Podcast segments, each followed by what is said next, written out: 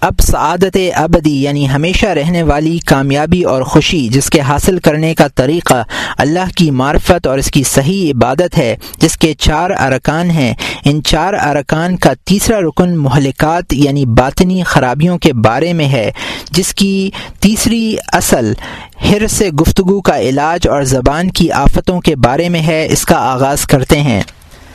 اصل سوم، ہر سے گفتگو کا علاج اور زبان کی آفتیں۔ اے عزیز، معلوم ہونا چاہیے کہ زبان عجائبات صفت الہی سے ہے، اگرچہ وہ گوشت کا ایک ٹکڑا ہے، لیکن حقیقت میں جو کچھ موجود ہے وہ سب کچھ اس کے تصرف میں ہے۔ وہ بھی، کیونکہ وہ موجود و معدوم دونوں کا بیان کرتی ہے۔ زبان عقل کی نائب ہے، اور عقل کے احاطے سے کوئی چیز باہر نہیں ہے، اور جو کچھ عقل و وہم اور خیال میں آتا ہے، زبان اس کی تعبیر کرتی ہے، اس کو بیان کرتی ہے۔ انسان کے کسی دوسرے عضو میں یہ صفت نہیں ہے۔ آنکھ کی حکومت میں فقط انواع و اشکال ہیں اور کان کی حکومت فقط آواز پر ہے۔ دوسرے اعضاء کو بھی اسی پر قیاس کر لینا چاہیے۔ ہر عضو کی حکومت مملکت وجود کے خطے پر ہوگی، لیکن زبان کی حکومت ساری مملکت وجود میں جاری و ساری ہے۔ بالکل دل کی حکومت کی طرح، جس طرح زبان دل سے صورتیں لے کر بیان کرتی ہے، اسی طرح دوسری صورتیں دل کو پہنچا، پہچانتی ہے۔ اور جو بات وہ کہتی ہے، دل میں دل میں اس سے ایک صفت پیدا ہوتی ہے۔ مثلا جب انسان گریا ازاری کرتا ہے اور زبان سے الفاظ نوحہ گری کے نکالتا ہے، تو دل اس سے رقت اور سوز کی صفت لیتا ہے اور دل کی تپش کی حرارت دماغ کو پہنچتی ہے اور وہ بخار یعنی آنسو بن کر آنکھوں سے نکلتا ہے۔ اور جب خوشی کی باتیں معشوق کی صفت بیان کرتی ہے، تو دل میں سرور و نشاط کی کیفیت پیدا ہوتی ہے اور شہوت متحرک ہوتی ہے۔ اسی طرح ہر ایک کلمہ جو اس سے ادا ہوتا ہے۔ اس سے ایک صفت اس کلمے کے مطابق دل میں رونما ہوتی ہے اور یہی زبان جب بری باتیں کہتی ہے تو دل تاریخ ہو جاتا ہے۔ اور جب اس سے حق بات نکلتی ہے تو دل روشن ہوتا ہے اور جب یہ جھوٹ بات کرتی ہے تو دل اندھا ہو کر چیزوں کو ٹھیک ٹھیک نہیں دیکھتا اور اس آئینے کی مانند ہو جاتا ہے جو بے نور ہو گیا ہے۔ اسی وجہ سے شاعر دروغ گو کا خواب اکثر و بیشتر سچ نہیں ہوتا کیونکہ اس کا باطن دروغ گوئی سے اندھا ہو گیا ہے اور اس کا، اس کے برعکس جو شخص سچ سچ بولنے کا خوگر ہے، اس کے خواب سچے ہوتے ہیں۔ جس طرح دروغ گو خواب نہیں دیکھتا تو جب جس طرح دروغ گو سچا خواب نہیں دیکھتا، تو جب وہ اس جہان سے رخصت ہوتا ہے، تو بارگاہ خدا میں بھی جس کے دیدار میں بڑی لذت ہے، اس کے دل میں بے نور نظر آتی ہے اور لذت سعادت سے محروم رہتا ہے۔ جس طرح بے نور آئینے میں اچھی صورت بری نظر آتی ہے، یا جس طرح تلوار کے طول و عرص میں چہرے کی خوبصورتی بگڑ جاتی ہے، تو اس دل کا کام اور خداوند تعالی کے کاموں کی حقیقت بھی اس کے دل میں اس طرح پھر بگڑی ہوئی صورت میں نظر آئے گی۔ پس دل کی راستی اور کجی، زبان کی راستی اور کجی کے تابع ہے۔ چنانچہ رسول اکرم صلی اللہ علیہ وسلم نے ارشاد فرمایا ہے، ایمان اس وقت تک درست نہیں ہوگا جب تک دل راست نہ ہوگا۔ پس زبان کی آفت اور خرابی، فحش گوئی اور دشنام ترازی اور زبان درازی کی لانت مسخرہ پن اور یاوا گوئی کی آفت، دروغ گوئی، غمازی اور نفاق کی آفت ہے۔ ہم ہجو و مدہ وغیرہ کی آفت بیان کر کے انشاءاللہ اس کا علاج بتائیں گے۔ خاموشی کا ثواب کوئی تدبیر خاموشی سے بہتر نہیں۔ اے عزیز، جب یہ معلوم ہو گیا کہ زبان کی آفتیں بے شمار ہیں، پھر کوئی تدبیر خاموشی سے بہتر نہیں۔ بس حتمی حتیٰ الامکان انسان کو چاہیے کہ زیادہ بات نہ کرے۔ بزرگوں کا ارشاد ہے کہ ابدال وہ لوگ ہیں جن کا بات کرنا، کھانا پینا اور سونا صرف بقدر ضرورت ہوتا ہے۔ اور حق تعالی نے ارشاد فرمایا ہے، للخیر فی کثیر من الا من امر صدقة او معروف او اصلاح بین الناس. ان کے اکثر مشوروں میں کچھ بھلائی نہیں، مگر جو حکم دے خیرات یا اچھی بات کا یا لوگوں میں صلاح کرنے کا۔ یعنی پوشیدہ باتیں خوب نہیں ہیں، مگر خیرات کا حکم اور امر معروف اور لوگوں میں صلاح صفائی کرا دینا۔ حدیث شریف میں آیا ہے منسقت نجی جو خاموش رہا اس نے نجات پائی۔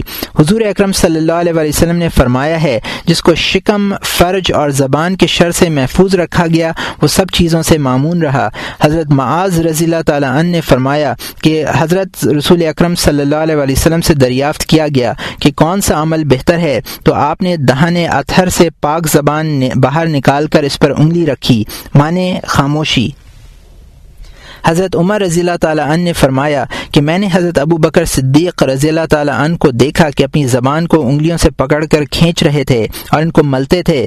میں نے کہا، یا خلیفۃ الرسول اللہ، یہ آپ کیا کر رہے ہیں؟ آپ نے جواب دیا کہ اس نے مجھ کو بہت سے معاملات میں مبتلا کیا ہے۔ حضور اکرم صلی اللہ علیہ وسلم ارشاد فرماتے کہ بنی آدم کی اکثر تقسیریں اس کی زبان میں ہیں۔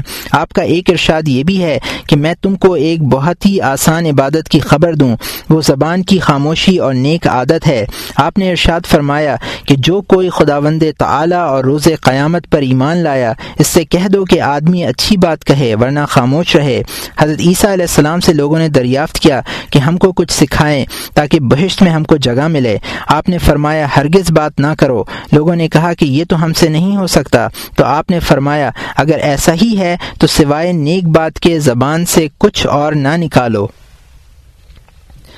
حضور اکرم صلی اللہ علیہ وسلم کا ارشاد ہے، جب تم کسی مومن کو خاموش اور سنجیدہ پاؤ، تو اس سے تقرب حاصل کرو کہ کہ وہ بغیر حکمت کے نہ ہوگا۔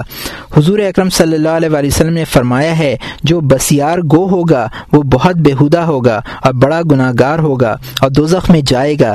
اسی وجہ سے حضرت ابو بکر صدیق رضی اللہ تعالیٰ عنہ اپنے منہ میں کنکریاں رکھ لیتے تھے تاکہ بات نہ کر سکیں۔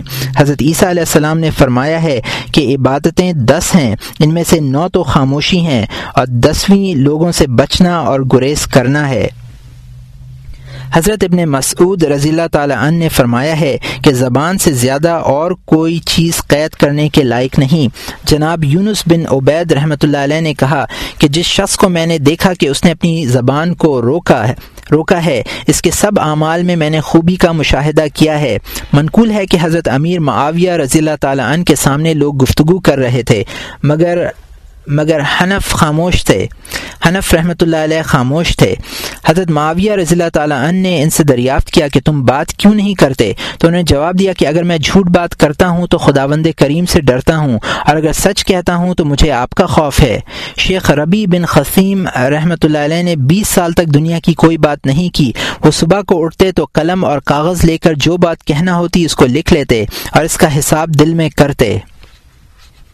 خاموشی کی فضیلت۔ معلوم ہونا چاہیے کہ خاموشی کی بہت فضیلت ہے اور یہ فضیلت اس وجہ سے ہے کہ زبان کی آفتیں بہت ہیں اور زبان سے ہمیشہ بےحدہ بات نکلتی ہے۔ کہنا تو بہت آسان ہے، لیکن برے بھلے میں تمیز کرنا دشوار ہے۔ بس خاموشی سے انسان اس کے وبال سے محفوظ رہتا ہے۔ خاطر جمعی کے ساتھ ذکر فکر کر سکتا ہے۔ معلوم ہونا چاہیے کہ گفتگو چار طرح پر ہے۔ چار قسمیں ہیں۔ ایک یہ کہ تمام مستحق، مضرت ہی مضرت مضرت ہی مضرت ہو اور دوسری یہ کہ اس میں مضرت بھی ہو اور منفیت بھی۔ تیسرا یہ کہ نہ ضرر ہو، نہ منفیت چوتھی قسم یہ کہ صرف منفیت ہو۔ بس مذکورہ تین قسمیں تو اجتناب کے لائق ہیں۔ صرف ایک قسم کے، ایک قسم کے لائق ہے۔ اور یہ وہی قسم ہے جس کے بارے میں حق تعالی نے ارشاد فرمایا۔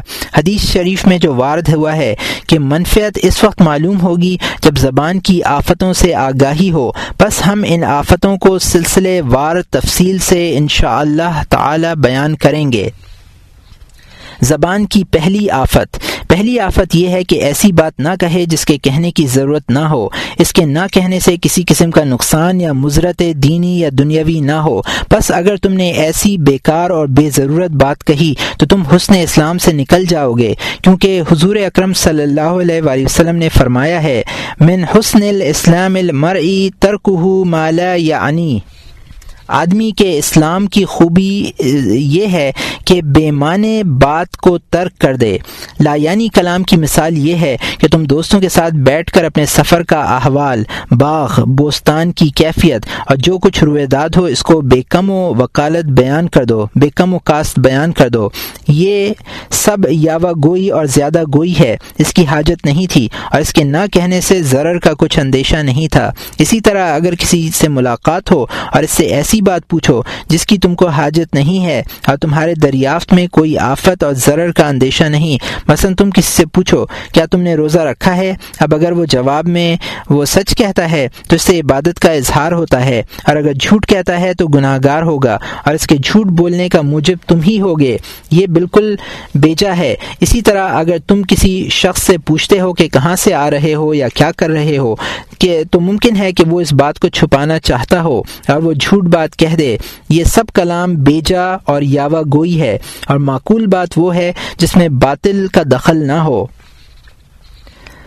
منقول ہے کہ جناب لکمان ایک سال تک حضرت داؤد علیہ السلام کی خدمت میں آتے جاتے رہے۔ حضرت داؤد علیہ السلام ذرہ بناتے بناتے رہتے تھے۔ جناب لکمان معلوم کرنا چاہتے تھے کہ وہ ذرہ کیوں بناتے رہتے ہیں، لیکن انہوں نے نہیں پوچھا۔ جب ذرہ بن کر تیار ہو گئی تو حضرت داؤد علیہ السلام نے اس کو پہنا اور خود ہی فرمایا، جنگ کے لیے یہ اچھی پوشاک ہے۔ تب جناب لکمان سمجھ گئے کہ خاموشی حکمت ہے، لیکن اب لوگوں کو اس کا خیال نہیں ہے۔ لوگ عام طور پر پر اس قسم کا سوال کرتے ہیں۔ اس کا موجب یہ ہے کہ چاہتے ہیں کہ کسی کا حال معلوم کریں، بات چیت کریں اور اپنی دوستی کا اس طرح اظہار کریں۔ اس کا علاج یہ ہے کہ قائل یا سائل یہ سمجھے کہ کہ موت درپیش ہے اور بہت قریب ہے۔ بس تسبیح اور ذکر الہی میں مشغول رہے کہ وہ ذخیرہ آخرت ہوگا اور سمجھے کہ اگر اس کو ضائع کر دوں گا تو خود اپنا نقصان ہے۔ یہ تو علمی علاج تھا۔ عملی علاج یہ ہے کہ گوشہ نشینی اختیار کرے یا خاموشی کے لیے منہ میں کنکریاں رکھ لے۔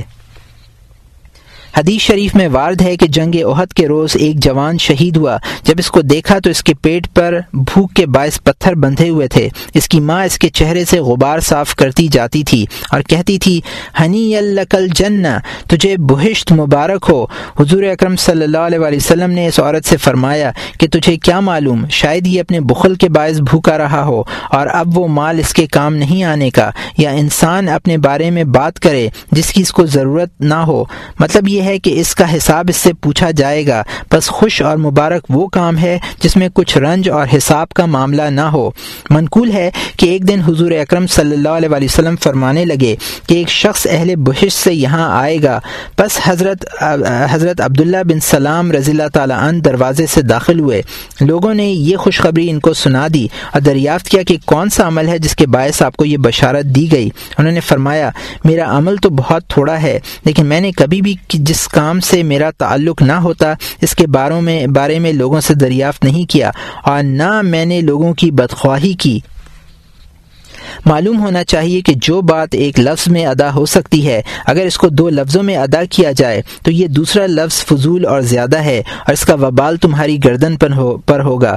ایک صحابی رضی اللہ تعالی عنہ نے فرمایا ہے کہ اگر کوئی مجھ سے بات کرے اس کا جواب اس آب سرد کی طرح جو پیاسا چاہتا ہے، میرے پاس موجود ہو، تب بھی میں اس کا جواب نہیں دوں گا کہ مبادہ وہ جواب بےحدہ ہو۔ جناب مطرف رحمۃ اللہ علیہ ابن عبداللہ کہتے ہیں کہ حق تعالی کے جلال کی تکریم اس طرح کرو کہ ہر بات پر اس کا نام زبان پر نہ آئے۔ مثلا جانور اور بلی تک کو کہہ دیتے ہیں کہ خدا تیرا ناس کرے۔ حضور اکرم صلی اللہ علیہ وسلم نے فرمایا ہے کہ نیک بخت وہ شخص ہے جس نے یاوا گوئی سے خود کو روکا اور راہ خدا میں زیادہ مال صرف کیا۔ لیکن لوگ اس کے برعکس کرتے ہیں کہ مال کو فضول اور بیکار دبا کر رکھتے ہیں اور کلام فضول صرف کرتے ہیں۔ حضور سرور کونین صلی اللہ علیہ وسلم کا ارشاد ہے، آدمی کو زبان درازی سے بدتر کوئی چیز نہیں دی گئی۔ تجھے معلوم ہونا چاہیے کہ جو کچھ تو کہے گا، اس کو تیرے حساب میں لکھا جائے گا۔ جیسا کہ ارشاد باری تعالی ہے، ما یلفظو من قول الا لدیہ رقیب عتید۔ یعنی کوئی بات وہ زبان پر نہیں نکالتا کہ اس کے پاس ایک محافظ تیار نہ بیٹھا ہو۔ اگر ایسا ہوتا کہ فرشتے رائے گاہ باتوں کو نہ لکھتے اور باتوں کو تحریر میں لانے کی اجلت، اجرت طلب کرتے، نہ وہ دس باتوں کے بجائے ایک بات لکھتے، ایسا نہیں ہے۔ بس سمجھ لینا چاہیے کہ بسیار گوئی میں وقت ضائع کرنا یا وہ اجرت ہے جو تجھ سے طلب کی جا سکتی ہے۔ دوسری آفت۔ دوسری آفت وہ سخن ہے جو محض باطل اور معاشیت میں کیا جائے۔ باطل یہ ہے کہ بدعات میں کلام کیا جائے اور معاشیت یہ ہے کہ اپنے اور دوسروں کے گناہ، فسق و فجور کی باتیں، شراب نوجی نوشی کی مجلسوں اور فسق و فجور کی حکایات زبان پر لائی جائیں۔ دو شخصوں کے مناظرے، جھگڑے اور جدل کی باتیں بیان کی جائیں۔ ایک دوسرے سے فحش باتیں کریں یا اس طرح فحش باتیں بتائیں جن کو جن کو سن کر جن کو سن کر دوسروں کو ہنسی آئے۔ یہ تمام باتیں معاشیت میں داخل ہیں اور یہ آفت پہلی آفت کی طرح نہیں ہے کہ اس میں تو صرف مرتبہ اور درجے کا نقصان تھا اور اس میں تو معاشیت ہے۔ حضور صلی اللہ علیہ وسلم نے فرمایا ہے کہ کوئی ایسا ہوگا کہ ایک بات ایسی کہے جس کا اس کو خوف نہ ہو اور اس کو حقیر نہ جانے۔ آخر کار یہی بات اس کو قار جہنم تک پہنچائے گی۔ اور کوئی ایسا ہوگا کہ بے تکلف ایک بات کہے اور وہ بات اس کو بہشت میں لے جائے گی۔ زبان کی تیسری آفت، بحث کرنا اور جھگڑنا تیسری آفت ہے۔ کسی شخص سے ایک بات کہی اور اس کو فوراً رد کر دیا، خود ہی اس کی تردید کر دی اور کہے کہ ایسا نہیں ہے۔ حقیقت یہ ہے کہ ایسا کہنا حماقت ہے۔ وہ نادانی اور دروغ بانی کا دعویٰ کرتا ہے اور خود کو زیرک، عاقل اور راست کو ثابت کرنا چاہتا ہے۔ اس طرح ایک ہی بات سے وہ دو بڑی صفتوں کو تقویت پہنچاتا ہے۔ ایک صفت تکبر اور ایک صفت درندگی۔ اسی بنا پر حضور اکرم صلی اللہ علیہ وسلم نے ارشاد فرمایا ہے، جو کوئی بات چیت میں مخالفت اور جھگڑنے سے باز رہے گا اور بیچا نہ کہے گا، اس کے واسطے بہشت میں ایک گھر بناتے ہیں۔ اور اگر جو کچھ حق ہے، اس کو صاف صاف کہہ دے، اس کے لیے بہشت میں ایک اعلیٰ درجے کا گھر بنایا گیا ہے۔ یہ ثواب اس زیادتی کا اجر ہے کہ محال اور جھوٹ بات سن کر صبر کرنا دشوار ہوتا ہے۔ حضور اکرم صلی اللہ علیہ وسلم نے ارشاد فرمایا ہے کہ جب تک آدمی مخالفت سے دستبردار نہیں ہوگا، اس کا ایمان کامل نہیں ہوگا، اگرچہ وہ حق پر ہو۔ معلوم ہونا چاہیے کہ یہ خلاف خلاف صرف مذہبی تک محدود نہیں ہے، بلکہ اگر کوئی شخص کہے کہ یہ انار میٹھا ہے اور تم کہو کہ نہیں، ترش ہے، یہ یا کوئی کہے کہ یہاں سے فلاں جگہ کا فاصلہ ایک کوس ہے اور تم کہو کہ ایسا نہیں ہے، تو یہ انکار بھی نازیبہ ہے۔ حضور حضور حضور اکرم صلی اللہ علیہ وسلم نے فرمایا ہے، ہر ایک جھگڑے کا جو تم کسی کے ساتھ کرو گے، کفارہ یعنی دو رکعت نماز ہے۔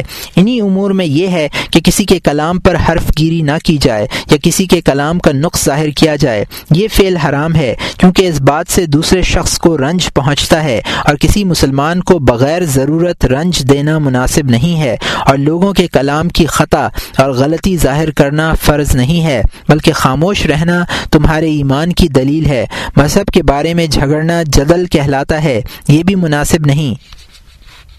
البتہ بطور نصیحت خلوت میں حق بات کو ظاہر کر دو، بشرط یہ کہ قبولیت کی امید ہو۔ اگر نہ ہو تو خاموش رہنا مناسب ہے۔ رسول اکرم صلی اللہ علیہ وسلم نے فرمایا ہے کہ وہ قوم گمراہ نہ ہوئی جس پر جدل غالب نہیں ہوا۔ جناب لکمان نے اپنے فرزند سے کہا کہ علماء سے بحث نہ کرنا تاکہ وہ تجھ سے دشمنی نہ کریں۔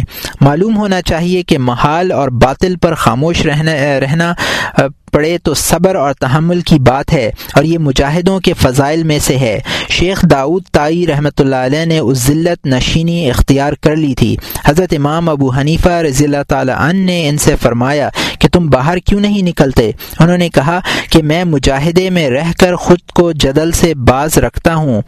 ام اعظم رضی اللہ تعالی عنہ نے فرمایا کہ تم مجلس میں آؤ، مباحثے اور مناظرے سنو، لیکن جواب مت دو۔ انہوں نے کہا، میں نے ایسا کہا، لیکن اس سے دشوار تر اور کوئی مجاہدہ میں نے نہیں پایا۔ اس سے بڑھ کر اور کوئی آفت نہیں ہے کہ جس شہر میں مذہبی تعصب موجود ہو اور جو لوگ طالب جا ہوں اور یہ کہتے ہوں کہ جدل دین میں داخل ہے۔ درندگی اور تکبر کی طبیعت تو خود اس امر کی متقاضی ہوتی ہے۔ کہ جدل مناظرہ کیا جائے۔ بس جب وہ جان لیں گے کہ جدل تقاضۂ دین ہے، تب یہ حرص اس قدر غالب ہو جائے گی کہ پھر اس سے رکنا اور اس پر صبر کرنا دشوار ہو جائے گا کہ نفس کے لیے تو اس میں کئی طرح کی لذتیں موجود ہیں۔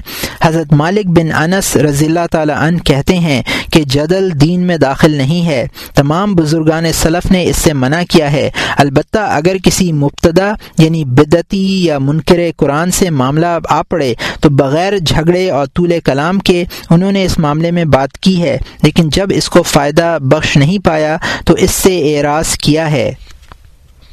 چوتھی آفت، مال کے سلسلے میں جھگڑا کرنا ہے۔ مال خصومت کے معاملے کو قاضی یا کسی حاکم کے سامنے پیش کیا جائے۔ یہ بھی ایک عظیم آفت ہے۔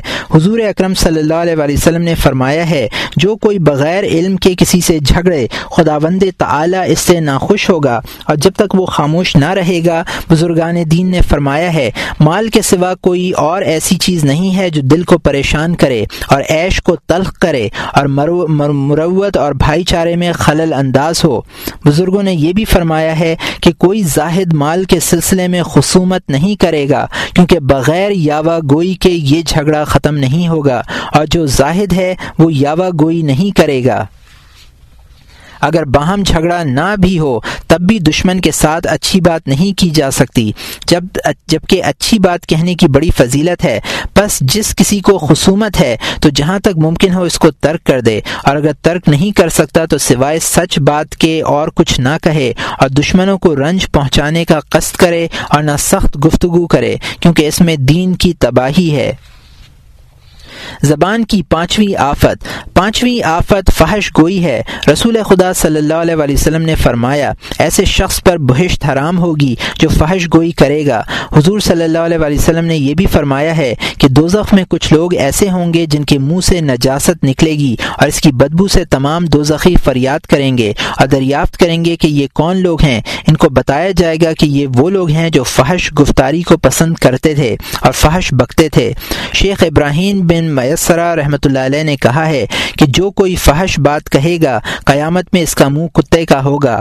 معلوم ہونا چاہیے کہ یہ بھی فحش میں شمار ہوتا ہے کہ جمع کی تعبیر برے الفاظ سے کریں، جیسے پاپی لوگوں کا شیوا ہے اور کسی کو اس سے نسبت کرنا بھی دشنام ہے۔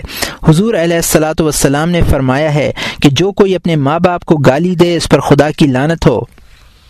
لوگوں نے دریافت کیا کہ حضور ایسا کام کون کرے گا؟ آپ نے جواب میں ارشاد فرمایا کہ جو کوئی دوسرے کے ماں باپ کو گالی دیتا ہے، تو اس کے جواب میں اس گالی دینے والے کے ماں باپ کو گالی دی جاتی ہے۔ تو یہ گالی اسی طرف سے ہوئی۔ جمع کی بات کنایتن کہنا چاہیے تاکہ فحش میں شمار نہ ہو۔ جو کچھ ہو، اس کے اشاروں سے ظاہر کرے سراہتاً نہ کہے۔ عورتوں کے نام ظاہر نہیں کرنا چاہیے، بلکہ مستورات کہنا چاہیے۔ جب کوئی مرض میں مبتلا ہو، جیسے احتناق اور رحم، جزام وغیرہ، تو اس کو صرف بیماری کے کہ ایسے، تو اس کو صرف بیماری کہے، ایسے الفاظ میں بھی ادب ملحوظ رکھے۔ اگر برے الفاظ استعمال کرے گا تو یہ بھی ایک قسم کی فحش کلامی ہوگی۔ زبان کی چھٹی آفت چھٹی آفت لانت کرنا ہے۔ معلوم ہونا چاہیے کہ جانوروں، کیڑے مکوڑوں اور لوگوں کو لانت کرنا بھی برا ہے۔ حضور اکرم صلی اللہ علیہ وسلم کا ارشاد ہے کہ مومن لانت نہیں کرتا۔ منقول ہے کہ حضور اکرم صلی اللہ علیہ وسلم کے ساتھ سفر میں ایک عورت شامل تھی۔ اس نے ایک اونٹ پر لانت کی۔ سرور کونین صلی اللہ علیہ وسلم نے فرمایا کہ اونٹ سے کجاوا اتار کر اس کو قافلے سے باہر نکال دو کہ یہ ملعون ہے۔ کئی روز تک وہ اونٹ ادھر ادھر پھرتا رہا اور کوئی اس کے پاس نہیں جاتا۔ حضرت ابو دردہ رضی اللہ تعالیٰ عنہ فرماتے ہیں کہ جب آدمی زمین یا کسی چیز پر لانت کرتا ہے تو وہ چیز کہتی ہے کہ اس پر لانت ہو جو ہماری بنسبت زیادہ گناہ گار ہے۔ ایک روز حضرت ابو بکر رضی اللہ تعالیٰ عنہ نے کسی چیز پر لانت کی۔ حضور صلی اللہ علیہ وآلہ وسلم نے ان کی لانت سن کر فرمایا کہ ابو بکر کو لانت کرنا درست نہیں۔ رب کعبہ کی قسم، آپ نے ان الفاظ کی تین بار تکرار فرمائی۔ حضرت ابو بکر صدیق رضی اللہ تعالیٰ عنہ فرماتے ہیں کہ میں نے اس فعل سے توبہ کی اور اس کے کفارے میں ایک غلام آزاد کیا۔ معلوم ہونا چاہیے کہ لوگوں پر لانت کرنا درست نہیں ہے۔ لانت صرف ایسے لوگوں پر کی جا سکتی ہے جو بد ہوں، جیسے کہے کہ ظالموں پر لانت ہے، کافروں، فاسقوں، بد مذہبوں پر لانت ہے۔ لیکن متضلاع اور کرامیہ پر لانت کرنا درست نہیں ہے، کیونکہ اس میں قباحت موجود ہے، جس سے اجتناب کرنا ضروری ہے۔ ہاں شرح میں جن پر لانت موجود ہے، ان پر لانت کی جا سکتی ہے۔ کیونکہ کسی کو کہنا کہ تجھ پر لانت ہو یا فلاں پر لانت ہو، اس وقت روا ہوگا کہ شریعت کی روح سے ان پر لانت لانت کرنا ظاہر ہو کہ وہ کفر پر ہوں، جیسے فرعون اور ابو جہل پر لانت کرنا۔ منقول ہے کہ رسول خدا صلی اللہ علیہ وسلم نے چند ہی کافروں پر ان کا نام لے کر لانت کی ہے، کیونکہ آپ جانتے تھے کہ وہ مسلمان نہیں ہوں گے۔ لیکن کسی یہودی کو مخاطب کر کے اس پر لانت کرنا درست نہیں ہے۔ شاید کہ موت سے قبل اس کو اسلام کی توفیق میسر ہو اور وہ اہل بحث سے ہو جائے۔ ممکن ہے کہ اس پر لانت کرنے والے سے وہ بہتر ہو جائے۔ اگر کوئی یہ کہے کہ مسلمان کو تو کہتے کہتے ہیں کہ تجھ پر خدا کی رحمت ہو۔ حالانکہ ہو سکتا ہے کہ وہ مرتد ہو کہ مرے، پس ہم حال ظاہر کو دیکھتے ہیں۔ پس ہم حال ظاہر دیکھ کر کافر پر لانت کریں گے، کیونکہ وہ حال ظاہر میں کافر ہے۔ یہ غلطی ہے اور ایسا خیال کرنا خطا ہے، کیونکہ رحمت کے معنی یہ ہیں کہ اللہ تعالیٰ اس کو اسلام پر قائم رکھے، جو رحمت کا سبب ہے۔ ہاں یوں کہنا مناسب نہ ہوگا کہ اللہ تعالیٰ تجھ کو حالت کفر میں رکھے۔ کافر کے حق میں کہنا درست نہیں ہے۔ اگر کوئی شخص سوال کرے کہ یزید پر لانت کرنا درست ہے یا نہیں، تو ہم جواب دیں گے کہ بس اتنا کہنا درست ہے کہ قاتل حسین رضی اللہ تعالیٰ عنہ پر لانت ہو۔ اگر وہ قبل استوبہ مر گیا ہے، کہ امام حسین رضی اللہ تعالیٰ عنہ کو قتل کرنا کفر سے زیادہ نہیں ہے۔ اور جب اس نے توبہ کر لی ہو تو لانت کرنا درست نہیں ہے۔ کیونکہ وحشی حضرت حمزہ رضی اللہ تعالیٰ عنہ کو شہید کرنے کے کچھ عرصے بعد مسلمان ہو گیا تھا اور لانت اس سے ساقت ہو گئی تھی۔ اور یزید کا حال معلوم نہیں کہ وہ قاتل ہے۔ بعض کہتے ہیں کہ اس نے قتل کا حکم نہیں دیا تھا۔ البتہ وہ قتل امام پر راضی تھا۔ بس کسی کو محض تہمت کی بنا پر معاشیت کی طرف منسوب کرنا درست نہیں ہے، بلکہ یہ ایک تقسیر ہے۔ اس زمانے میں بہت سے بزرگان دین و ملت قتل کیے گئے اور معلوم نہ ہوا کہ کس نے قتل کا حکم دیا تھا۔ تو اب چار سو برس کے بعد اگر کوئی تمام عمر میں ابلیس پر ایک بار ہی لانت نہ کرے، تو اس سے قیامت میں یہ پرسش نہیں ہوگی کہ تو نے ابلیس پر لانت کیوں نہ کی۔ لیکن جب کسی شخص پر لانت کریں گے، تو آخرت کی باس پرس کا اندیشہ ہے کہ تو نے لانت کیوں کی۔ کسی بزرگ کا قول ہے کہ میرے نامہ اعمال سے قیامت کے دن کلمہ لا الہ الا اللہ نکلے یا کسی پر لانت نکلے، تو مجھے یہ پسند ہے کہ کلمہ لا الہ الا اللہ نامہ اعمال سے نکلے۔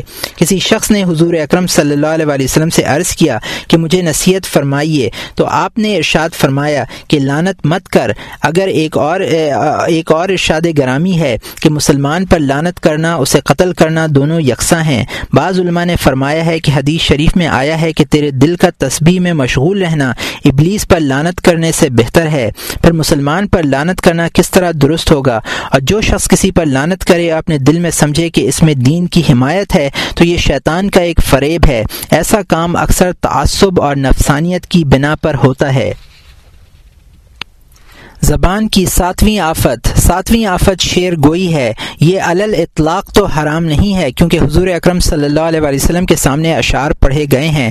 اور آپ نے حسان بن ثابت رضی اللہ تعالیٰ عنہ کو حکم دیا تھا کہ وہ کافروں کو جواب دیں اور ان کی ہجو کریں۔ لیکن وہ شعر جس میں جھوٹ کو دخل ہو یا وہ کسی کی ہجو ہو یا جھوٹی تعریف ہو، تو یہ درست نہیں ہے۔ لیکن وہ جو تشبیح کے طور پر کہا گیا ہے، وہ درست ہے کہ تشبیح شعر کی صفت ہے۔ اگرچہ بظاہر دروغ گو ہو ایسا شعر حرام نہیں ہوگا، کیونکہ مقصود اس سے یہ نہیں ہے کہ اس کی بات کا اعتقاد کر لیا جائے۔ ایسے اشعار عربی میں حضور اکرم صلی اللہ علیہ وسلم کے رو برو پڑھے گئے ہیں۔ آٹھویں آفت۔ آٹھویں آفت مذاق اور بزلہ سنجی ہے۔ حضور اکرم صلی اللہ علیہ وسلم نے مذاق کرنے سے متعلقاً منع فرمایا ہے، مطلقاً منع فرمایا ہے۔ ہاں تھوڑی سی ذرافت کبھی کبھی مباح ہے اور جس اخلاق میں داخل ہے بشرط یہ کہ اس کو عادت نہ بنا لیا جائے اور حق بات کے سوائے اور کچھ نہ کہے، کیونکہ زیادہ ذرافت اور بزلہ سنجی بھی وقت ضائع کرنا ہے اور ہنسی کا موجب ہوتا ہے اور ہنسی سے انسان کا دل سیاہ پڑ جاتا ہے اور لوگوں میں ایسا شخص سبق سر ہو جاتا ہے، کبھی مذاق سے جھگڑا بھی پیدا ہو جاتا ہے۔ حضور اکرم صلی اللہ علیہ وسلم کا ارشاد ہے کہ میں ذرافت کرتا ہوں، لیکن سوائے سچ کے کچھ اور نہیں کہتا۔ آپ نے یہ بھی ارشاد فرمایا ہے کہ کوئی شخص لوگوں کو ہنسانے کے لیے ایک بات کہتا ہے اور اسی بات کی بدولت اپنے درجے سے زیادہ گر جاتا ہے، جتنا آسمان سے زمین پر گرتا۔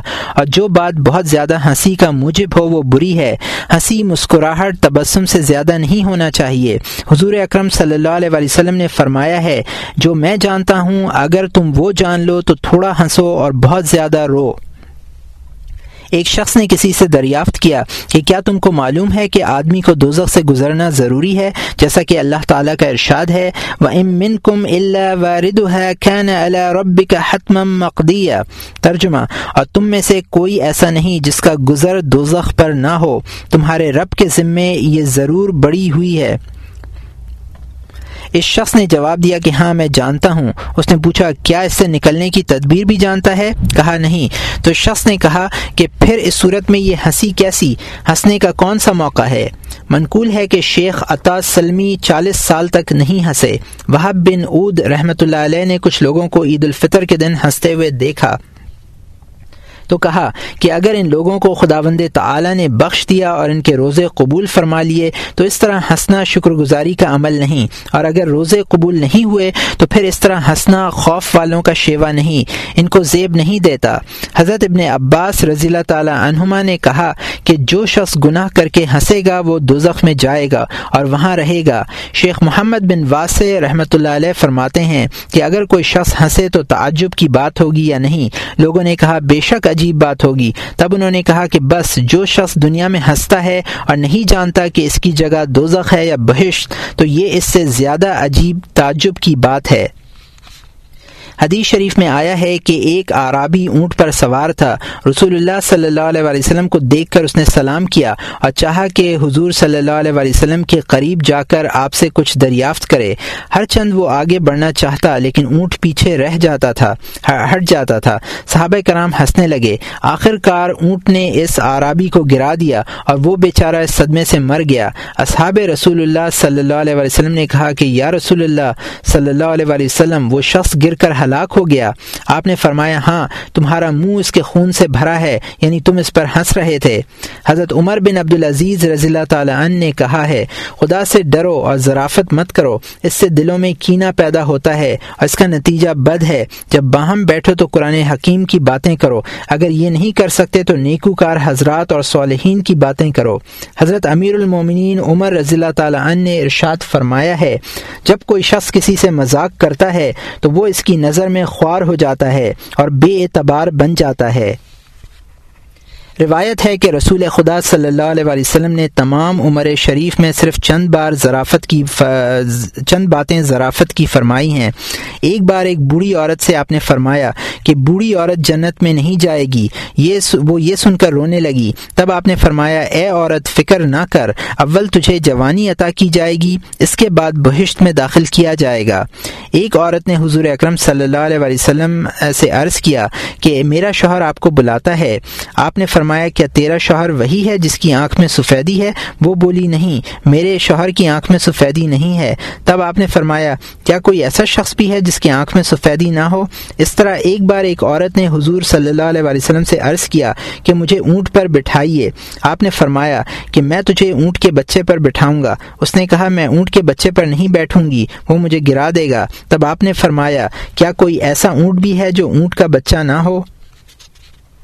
حضرت ابو طلحہ رضی اللہ تعالیٰ عنہ کا ایک فرزند ابو عمیر تھا، جن کے پاس چڑیا کا ایک بچہ تھا، وہ مر گیا اور ابو عمیر رونے لگے۔ ان کو روتا دیکھ کر حضور صلی اللہ علیہ وسلم نے فرمایا، بابا امیر، ما فعل لنغیر اے ابو عمیر، نقیر کو کیا ہو گیا؟ نفیر چڑیا کے بچے کو کہتے ہیں۔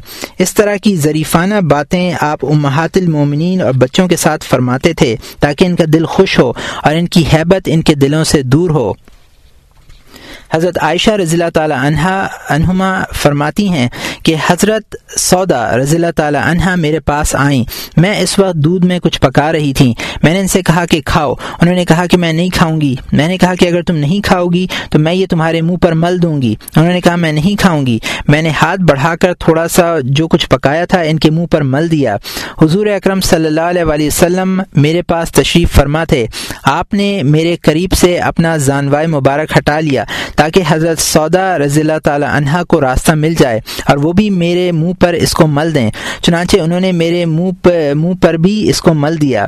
حضور صلی اللہ علیہ وسلم یہ دیکھ کر ہنسنے لگے۔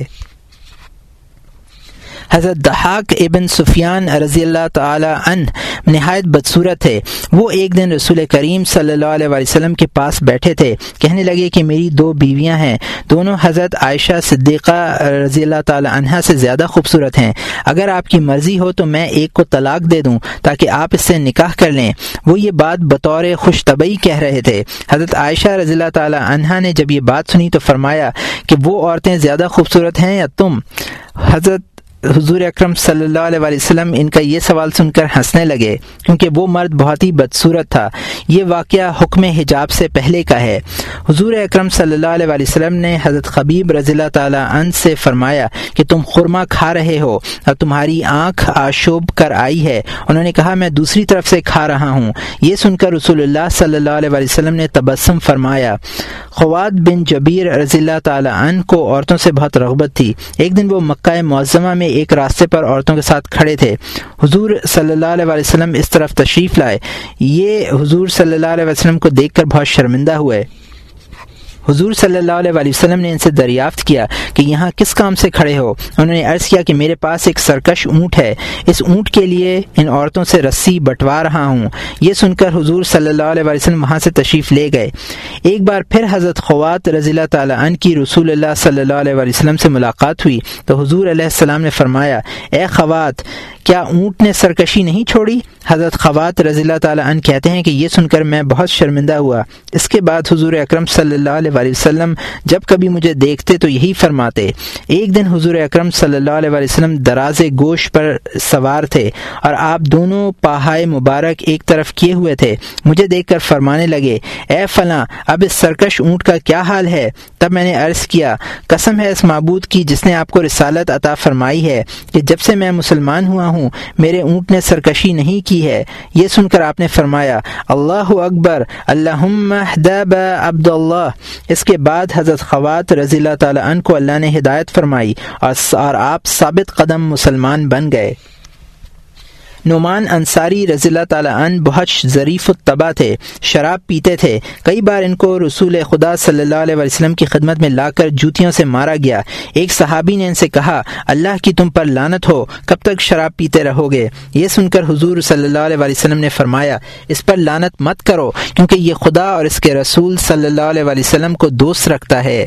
نعمان انصاری رضی اللہ تعالیٰ عنہ کی عادت تھی کہ مدینہ منورہ میں جب کوئی نیا میوہ آتا تو وہ اس کو رسول خدا صلی اللہ علیہ وسلم کی خدمت میں پیش کرتے اور کہتے یہ ہدیہ ہے، جب اس کا مالک قبط طلب کرتا تو وہ اس کو حضور اکرم صلی اللہ علیہ وسلم کی خدمت میں پیش قیمت طلب کرتا تو وہ اس کو حضور اکرم صلی اللہ علیہ وسلم کی خدمت میں پیش کر کے کہتے کہ تمہارا میوہ حضرت حضور صلی اللہ علیہ وسلم نے کھایا ہے، آپ ہی سے قیمت مانگو۔ رسول اللہ صلی اللہ علیہ وسلم ان کی اس بات پر تبسم فرماتے اور قیمت ادا فرما کر نعمان رضی اللہ تعالیٰ عنہ سے پوچھتے کہ تم کیوں لائے تھے؟ وہ جواب دیتے کہ میرے پاس مال نہیں ہے کہ میں اس کو خریدتا۔ اور میرا دل یہ بھی گوارا نہیں کرتا تھا کہ اس نئے میوے کو آپ سے پہلے کوئی کھائے۔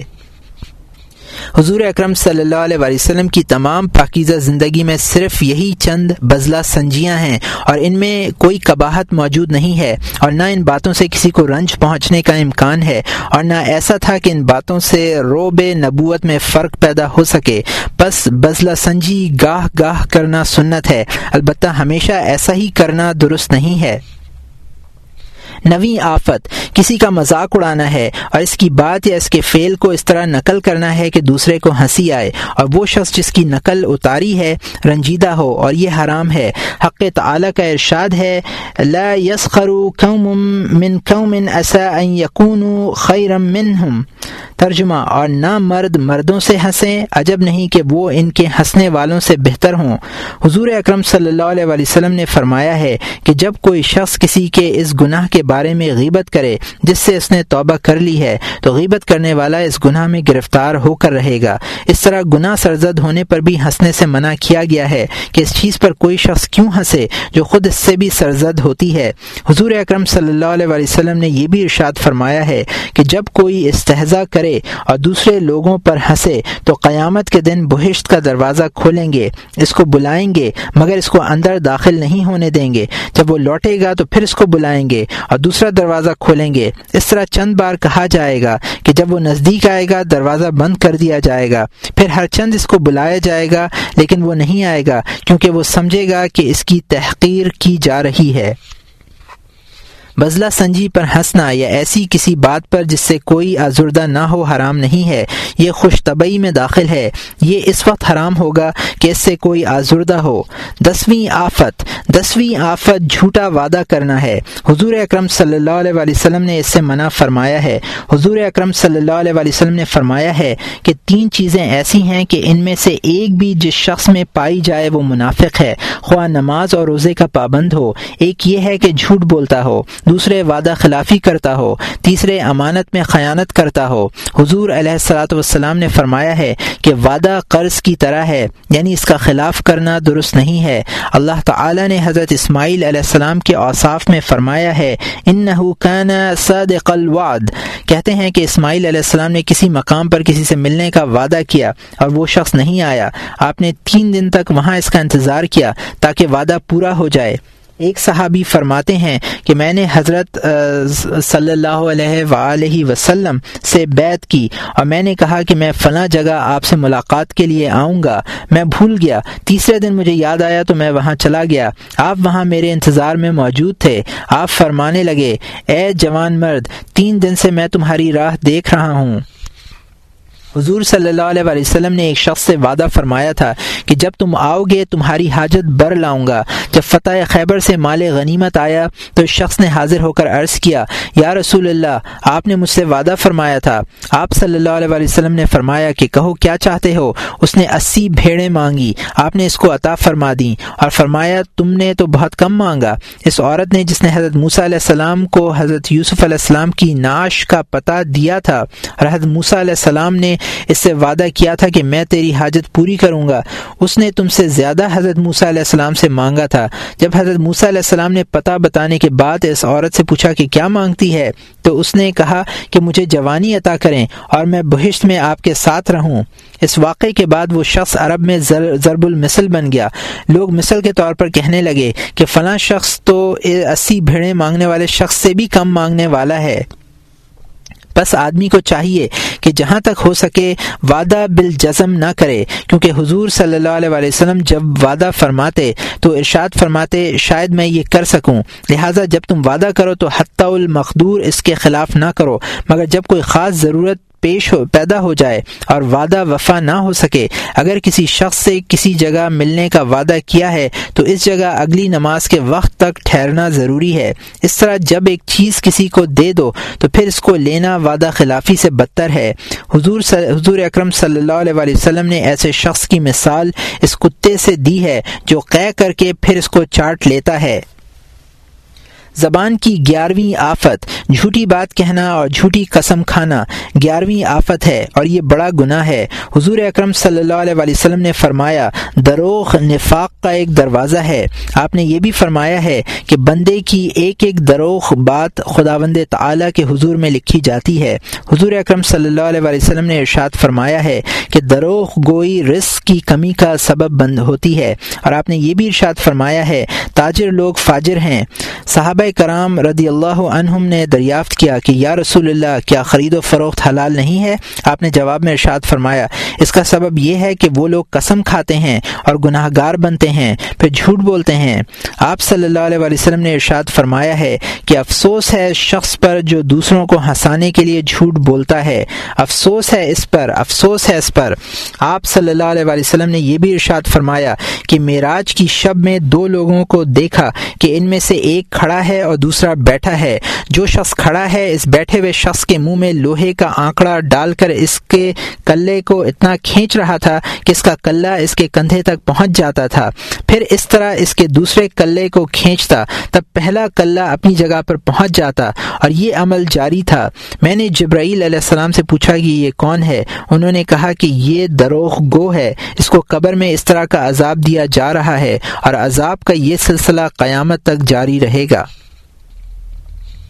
حضرت عبداللہ بن جرا اور جراد رضی اللہ تعالیٰ عنہ نے حضور اکرم صلی اللہ علیہ وسلم سے دریافت کیا کہ کیا مومن زنا کر سکتا ہے؟ آپ نے فرمایا، شاید ممکن ہے۔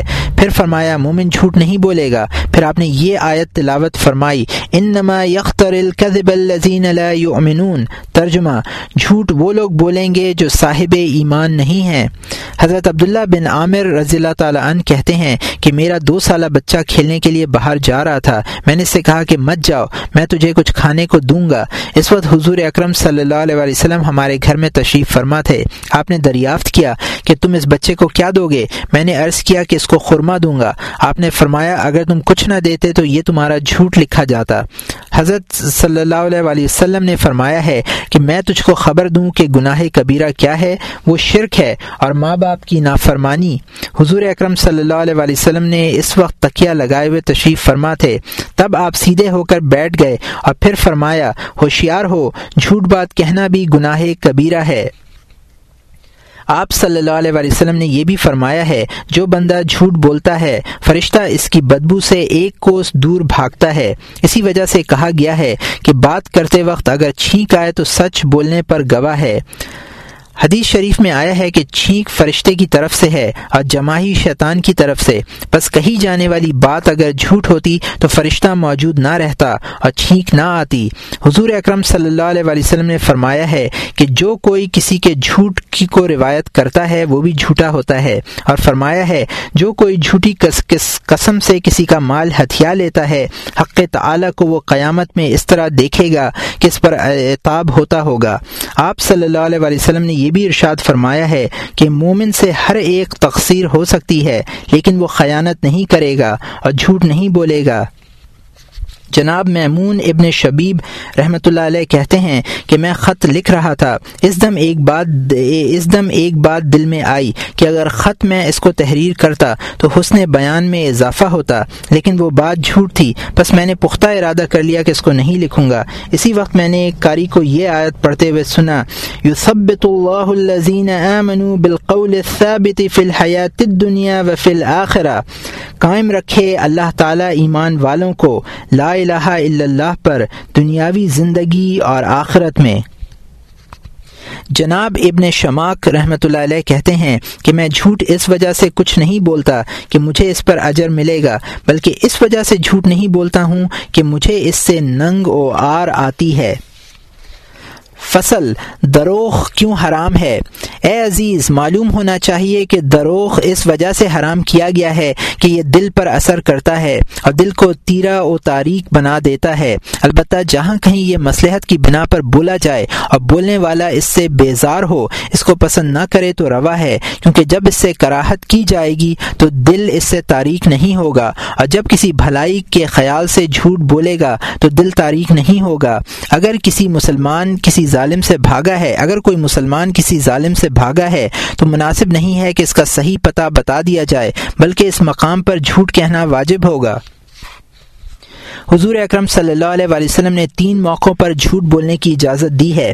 ایک جنگ میں کہ آدمی اپنا ارادہ دشمن پر ظاہر نہ کرے کہ دوسرے جب دو شخصوں میں صلح کرانا مقصود ہو تو ہر ایک کی طرف سے اچھی بات بیان کرے، اگرچہ حقیقت میں نہ کہی گئی ہو۔ تیسرا مقام یہ ہے کہ اگر کسی شخص کی دو بیویاں ہیں تو اگر ہر ایک سے وہ یہ کہے کہ میں تجھ سے بہت پیار کرتا ہوں، اگر کوئی ظالم کسی کے مال کا سراغ دریافت کرے تو اس کو چھپانا اور مخفی رہنا، رکھنا درست ہے۔ اور اگر کوئی شخص کسی کا راز معلوم کرنا چاہے تو بھی سچ نہ بولے، اسی طرح اگر کسی کی معصیت اور گناہ کو ظاہر کرنے سے انکار کرے تو یہ بھی درست ہے، کیونکہ شرح کا حکم ہے کہ لوگوں کے ایپ چھپاؤ۔ جب کوئی بیوی وعدے کیے بغیر تعت نہیں کرتی، بیوی وعدہ کیے بغیر تعت نہیں کرتی، تو مرد اس سے وعدہ کرے، خواہ اس کے ایفا کی اس میں معذرت نہ ہو۔ لیکن بس ایسی صورتوں میں دروغ گوئی روا ہے۔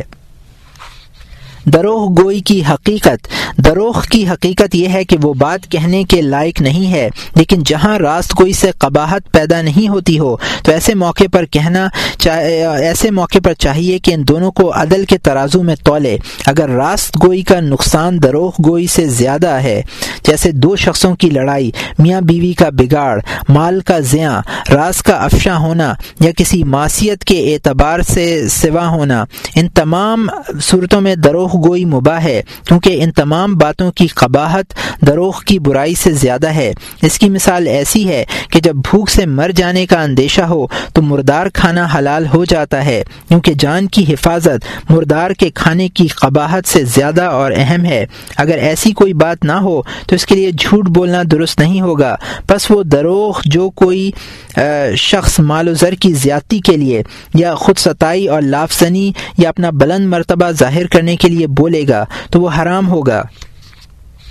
حضرت اسما رضی اللہ تعالی عنہ فرماتی ہیں کہ ایک عورت نے حضور اکرم صلی اللہ علیہ وسلم سے عرض کیا کہ میں اپنی سوکن کو آزردہ کرنے کے لیے اپنے شوہر کی مہربانیاں اپنے حال پر اپنے دل سے بنا کر پیش کروں۔ تو کیا یہ درست ہوگا؟ تو آپ نے فرمایا کہ جو شخص ایسی خبر کو جو حقیقت میں نہ ہو خود دل سے گڑ کر بیان کر دے، وہ اس شخص کی مانند ہوگا جس نے دغا کے دو لباس پہنے ہوں گے۔ یعنی وہ خود بھی جھوٹ بولا، جو بولنے والا ہوگا اور دوسرے دوسرے کو بھی غلطی میں مبتلا کیا کہ اگر وہ اس بات کو دوسرے سے کہے تو دروغ ثابت ہو۔ البتہ بچے کو مدرسے بھیجنے کے لیے اس سے وعدہ کرنا روا ہے، خواہ وہ وعدہ دروغ ہو۔ حدیث شریف میں آیا ہے کہ اس کو بھی لکھا جاتا ہے اور جو دروغ مباح ہے، اس کو بھی لکھتے ہیں۔ اور سوال کیا جاتا ہے کہ تو نے ایسا کیوں کیا؟ اگر وہ اس کا مناسب جواب یا سبب بیان کرے تو وہ اس کے لیے مباح ہو جائے گا۔ اگر کوئی شخص ایک بات روایت کرتا ہے اور کوئی اس سے سلسلے میں دریافت کرے اور وہ اس کا جواب دے، دراں حال یہ کہ وہ اس کا جواب نہیں جانتا تو یہ جرم ہوگا۔ لوگ عموماً ایسا اس لیے کرتے ہیں کہ ان کی عزت و وقار میں فرق نہ آئے۔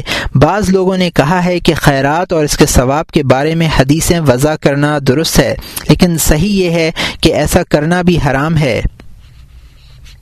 رسول اللہ صلی اللہ علیہ وسلم کا ارشاد گرامی ہے کہ جو کوئی مجھ سے جھوٹ کو منسوب کرے، میری طرف سے جھوٹ بات کہے، اس سے کہہ دو کہ وہ اپنا ٹھکانہ جہنم میں بنا لے۔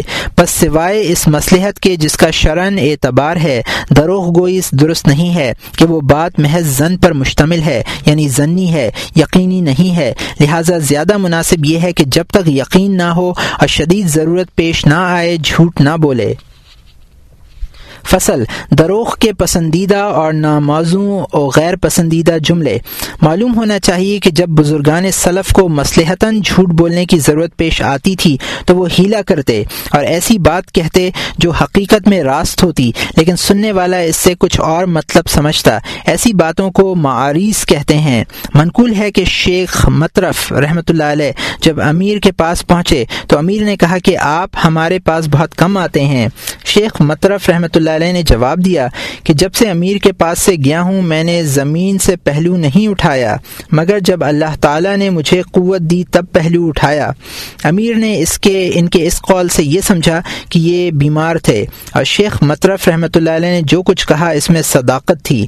امام شابی رحمۃ اللہ علیہ نے اپنی کنیز سے کہہ رکھا تھا کہ اگر کوئی ان کو بلانے کو آئے، تو وہ گھر کے دروازے کے سامنے ایک دائرہ کھینچ کر اس میں اپنی انگلی رکھ کر کہے کہ وہ صاحب خانہ اس میں نہیں ہے یا یہ کہہ دے کہ ان کو مسجد میں تلاش کرو۔ حضرت معاذ رضی اللہ تعالیٰ عنہ جب اپنے منصب سے فارغ ہو کر واپس آئے تو ان کی بیوی نے کہا کہ تم اتنے عرصے حضرت عمر رضی اللہ تعالیٰ عنہ کے عامل رہے، میرے واسطے کیا تحفہ لائے؟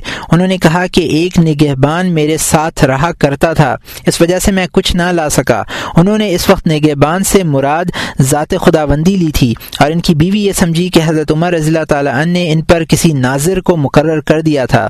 حضرت معاذ رضی اللہ تعالیٰ عنہ کی بیوی نے حضرت عمر رضی اللہ تعالیٰ تعالیٰ عنہ کے پاس جا کر شکایت کی کہ حضرت معاذ رضی اللہ تعالیٰ عنہ تو رسول اللہ صلی اللہ علیہ وسلم اور حضرت ابو بکر صدیق رضی اللہ تعالیٰ عنہ کے امانت دار تھے۔ لیکن آپ نے ان پر مشرف و ناظر کو بھیجا، ان کی امانت پر شبہ کیا۔ حضرت عمر رضی اللہ تعالیٰ عنہ نے حضرت معاذ رضی اللہ تعالیٰ عنہ کو بلا بھیجا، قصہ دریافت کیا۔ جب انہوں نے تمام واقعہ بیان کیا تو آپ ہنسنے لگے اور آپ کو کچھ بطور انعام دیا کہ اپنی بیوی کو جا کر دے دیں۔ معلوم ہونا چاہیے کہ یہ ہیلا بھی اس وقت روا ہے جبکہ اس کی ضرورت ہو۔ اگر ضرورت نہ ہو تو لوگوں کو مغالطے میں ڈالنا درست نہیں ہے۔ خواہ سخن راست ہی کیوں نہ ہو۔ حضرت عبداللہ بن اطبہ رضی اللہ تعالیٰ عنہ فرماتے ہیں کہ میں اور میرے والد حضرت عمر بن عبدالعزیز کے پاس گئے اور میں اس وقت عمدہ لباس پہنے ہوئے تھا۔ جب ہم وہاں سے واپس ہوئے تو وہ لوگ کہنے لگے کہ یہ خلعت امیر المومنین نے دی ہے۔ میں نے کہا کہ اللہ تعالیٰ امیر المومنین کو جزائے خیر عطا فرمائے۔ یہ سن کر میرے والد نے فرمایا کہ اے فرزند، ہرگز جھوٹ نہ بولو اور جھوٹ کی مانند بھی بات زبان سے نہ نکالو۔ تمہاری یہ بات یعنی جواب جھوٹ سے شابہ ہے۔ الغرض مقصود کچھ ہو، جیسے خوش طبعی یا کسی کا دل خوش کرنا۔ تو اس طرح کا کہنا مباح ہوگا۔ جس طرح حضور صلی اللہ علیہ وسلم کا فرمانا کہ بوڑھی عورت جنت میں نہیں جائے گی، میں تجھے اونٹ کے بچے پر بٹھاؤں گا۔ تیرے شوہر کی آنکھ میں سفیدی ہے، ان جملوں کی تفصیل پہلے گزر چکی ہے۔ اگر ایسی بات کہنے میں کچھ مضرت ہو تو نہ کہے۔ مثلا کسی کو یہ کہہ کر فریب دینا کہ فلاں عورت تیری طرف مائل ہے تاکہ وہ شخص اس کا مشتاق ہو، اگرچہ کچھ ضرر نہ ہو اور محض مذاق کے طور پر دروغ کہے، تو یہ معصیت تو نہیں ہے، لیکن قائل کمال ایمان کے در... لیکن قائل کمال ایمان کے درجے سے گر جائے گا۔ حضور اکرم صلی اللہ علیہ وسلم نے فرمایا ہے کہ آدمی کا ایمان اس وقت کامل ہوگا کہ مخلوق کی نسبت بھی وہ بات پسند نہ کرے جو اپنی نسبت پسند نہیں کرتا اور جھوٹا مذاق بھی نہیں کرنا چاہیے کہ وہ بھی اس قسم سے ہے۔ اکثر لوگ کہتے ہیں کہ تجھے سو بار تلاش کیا یا سو بار تیرے گھر آیا۔ ایسی بات حرام کے درجے کو تو نہیں پہنچے گی، کیونکہ سننے والا جانتا ہے کہ اس کلام سے مقصود گنتی اور عدد نہیں ہے، بلکہ کثرت کا اظہار مقصود ہے۔ اگرچہ حقیقت میں وہ اتنی تعداد میں نہ ہو، البتہ اگر بہت تلاش نہیں کیا ہے، تب یہ بات جھوٹ ہوگی۔ یہ عموماً ایک عادت سی ہے کہ کسی سے کہا کچھ کہا گیا کچھ، کھا لو۔ اور اس نے جواب دیا کہ مجھے ضرورت نہیں ہے۔ بس اگر وہ بھوکا ہے تو ایسا کہنا درست نہیں ہے۔ حضور اکرم صلی اللہ علیہ وسلم نے حضرت عائشہ رضی اللہ تعالی عنہ کی شب عروسی کو دودھ کا ایک پیالہ موجودہ عورتوں کو دیا کہ وہ اسے پئیں۔ انہوں نے عرض کیا کہ ہم کو حاجت نہیں ہے۔ یہ سن کر حضور اکرم صلی اللہ علیہ وسلم نے فرمایا کہ جھوٹ اور بھوک کو باہم جمع مت کرو۔ انہوں نے عرض کیا، یا رسول اللہ، کیا اتنی بات بھی جھوٹ میں شمار ہوگی۔ آپ نے فرمایا ہاں اس کو جھوٹ میں لکھا جائے گا۔ اگر دروغ کم درجے کا ہوگا، تو کم درجے کا جھوٹ لکھا جائے گا۔ حضرت خبیب رضی اللہ تعالیٰ عنہ کی آنکھ دکھ رہی تھی۔ ان کی آنکھ کے کونے گوشے میں کوئی چیز کیچڑ جمع ہو گئی تھی۔ تو لوگوں نے کہا کہ اگر اس کو صاف کر لو تو کیا نقصان ہے؟ انہوں نے کہا کہ میں نے طبیب سے وعدہ کیا ہے کہ میں آنکھ کو ہاتھ نہیں لگاؤں گا۔ اب اگر میں اس کو صاف کر لوں تو یہ میری دروغ گوئی ہوگی۔ حضور اکرم صلی اللہ علیہ وسلم نے فرمایا ہے کہ کبیرہ گناہوں میں سے ایک یہ بھی ہے کہ جھوٹی بات پر حق تعلیٰ کو گواہ بنائیں اور کہیں کہ اللہ تعالیٰ جانتا ہے۔ یہ بات اس طرح ہے اور حقیقت میں وہ بات اس طرح نہ ہو۔ حضور اکرم صلی اللہ علیہ وسلم نے فرمایا ہے، جو جھوٹا خواب بیان کرے گا، قیامت کے دن اس کو حکم دیا جائے گا کہ جو کے دانوں پر گرہ لگائے۔ بارہویں آفت بارہویں آفت غیبت ہے۔ یہ بلا یہ بلا عالمگیر ہے۔ شاید ہی کوئی شخص ہو، عام آدمی مراد ہے، جس سے بچا نہ ہو۔ یہ زبردست گناہ ہے۔ حق تعالی نے قرآن مجید میں غیبت کرنے والوں کو مرے ہوئے بھائی کا گوشت کھانے والے سے تعبیر دی ہے۔ اور حضور اکرم صلی اللہ علیہ وسلم نے ارشاد فرمایا ہے کہ غیبت سے پرہیز کرو، کیونکہ غیبت زنا سے بدتر ہے۔ زانی کی توبہ تو قبول کر لی جاتی ہے، لیکن غیبت کرنے والے کی توبہ قبول نہیں ہوتی۔ جب تک وہ شخص کسی کی غیبت کی گئی ہے، معاف نہ کر دے۔ حضور اکرم صلی اللہ علیہ وسلم نے فرمایا ہے کہ معراج کی شب میرا گزر ایک ایسی جماعت پر ہوا جو اپنے منہ کا گوشت ناخن سے نوچ رہے تھے۔ مجھے بتایا گیا کہ یہ وہ لوگ ہیں جو لوگوں کی غیبت کرتے تھے۔ حضرت سلیمان بن جابر رضی اللہ تعالیٰ عنہ نے کہا ہے کہ میں نے رسول اللہ صلی اللہ علیہ وسلم سے عرض کیا کہ مجھے ایسی چیز سکھلائیے جو میری دستگیری کرے۔ تو آپ نے فرمایا کہ خیر کو ترک مت کر، خواہ وہ اتنی کم ہی کیوں نہ ہو۔ جیسے تم اپنے ڈول سے کسی کے آپ خورے میں پانی ڈال دو اور مسلمان بھائی کے ساتھ کشادہ پیش، پیشانی رہو۔ اور جب لوگ تمہارے پاس سے ملاقات کے بعد جائیں تو ان کی غیبت نہ کرو۔ حق تعالی نے حضرت موسیٰ علیہ السلام پر وہی نازل فرما فرمائی کہ جو غیبت سے توبہ کر کے مرے گا، وہ سب سے آخر میں بہشت میں داخل ہوگا۔ اور اگر بغیر توبہ کے مر جائے گا تو سب سے آگے دوزخ میں جائے گا۔ حضرت جابر رضی اللہ تعالیٰ عنہ فرماتے ہیں کہ میں حضور اکرم صلی اللہ علیہ وسلم کے ساتھ سفر میں تھا۔ دو قبروں پر آپ کا گزر ہوا۔ آپ نے فرمایا، ان دونوں مردوں پر عذاب ہو رہا ہے۔ ان میں سے ایک شخص غیبت کرتا تھا اور دوسرا پیشاب کے بعد خود کو پاک نہیں کرتا تھا۔ آپ نے کھجور کی ایک شاخ لے کر دو ٹکڑے کیے اور ان دونوں قبروں میں شاخ کے دونوں ٹکڑے گاڑ دیے اور فرمایا کہ جب تک یہ شاخیں نہیں سوکھیں گی ان کے عذاب میں تخفیف رہے گی۔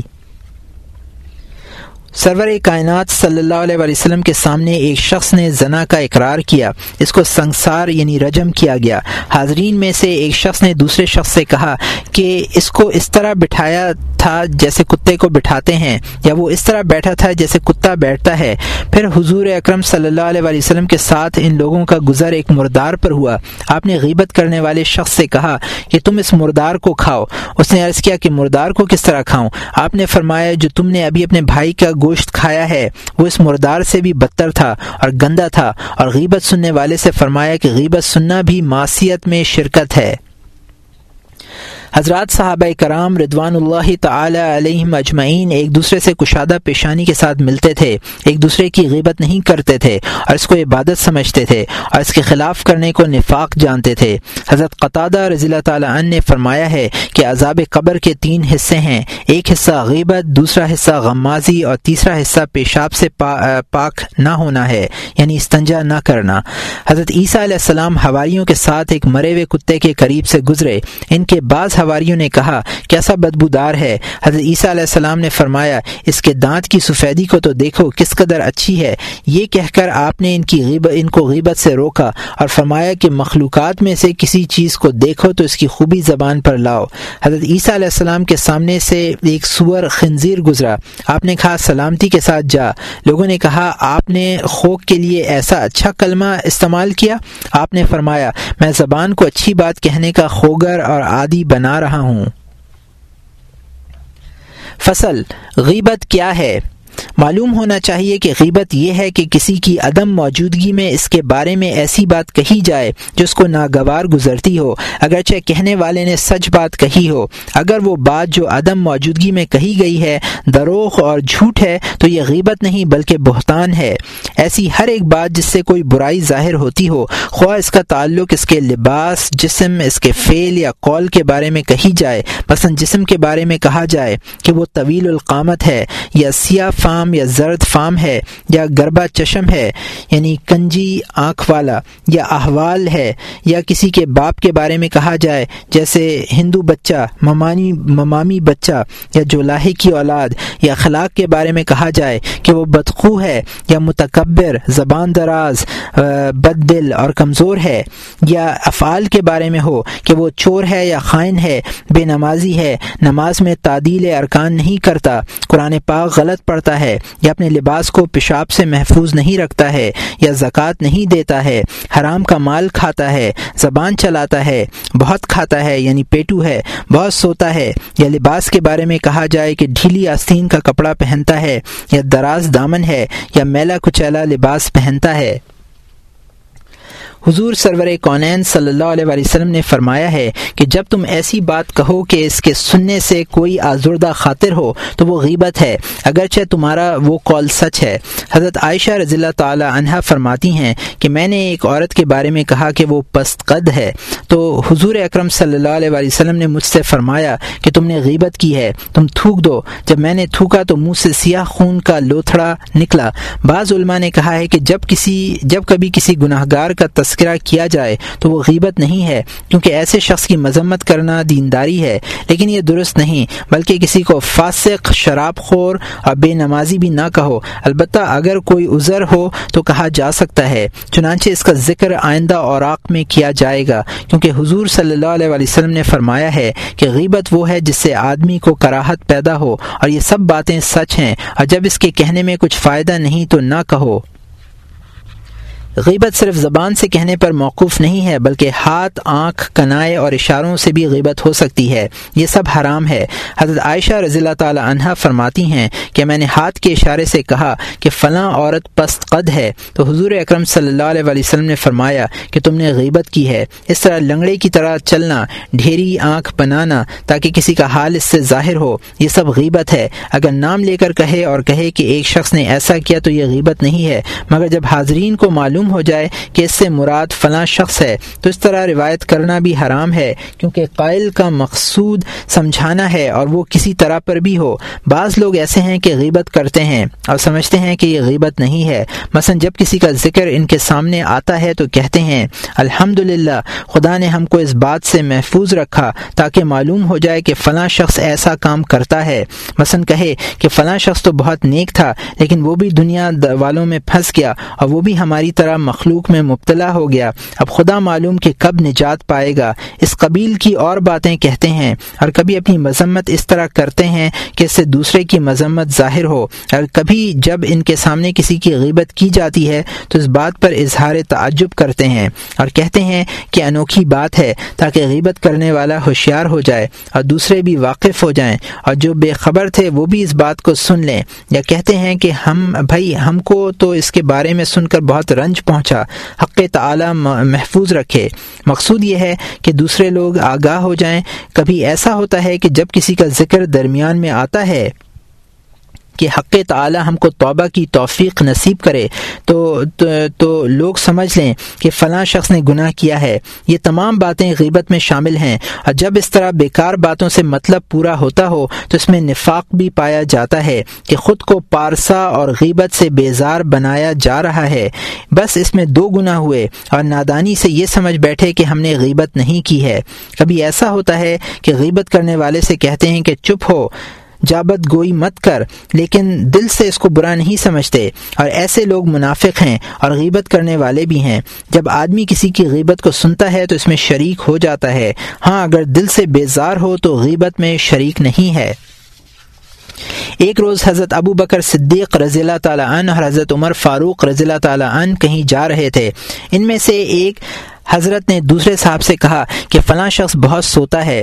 جب حضور اکرم صلی اللہ علیہ وسلم کی خدمت میں حاضر ہوئے اور کھانا کھانے بیٹھے تو ان حضرات نے سالن طلب کیا۔ تو حضور صلی اللہ علیہ وسلم نے فرمایا کہ تم سالن تو کھا چکے ہو۔ انہوں نے عرض کیا کہ ہم دونوں کو پتہ نہیں کہ ہم نے کیا کھایا ہے۔ آپ نے فرمایا کہ تم نے اپنے بھائی کا گوشت کھایا ہے۔ حضور صلی اللہ علیہ وسلم نے ان دونوں حضرات کو اس معاملے میں شریک کیا کیونکہ ایک نے کہا تھا اور دوسرے صاحب نے سنا تھا۔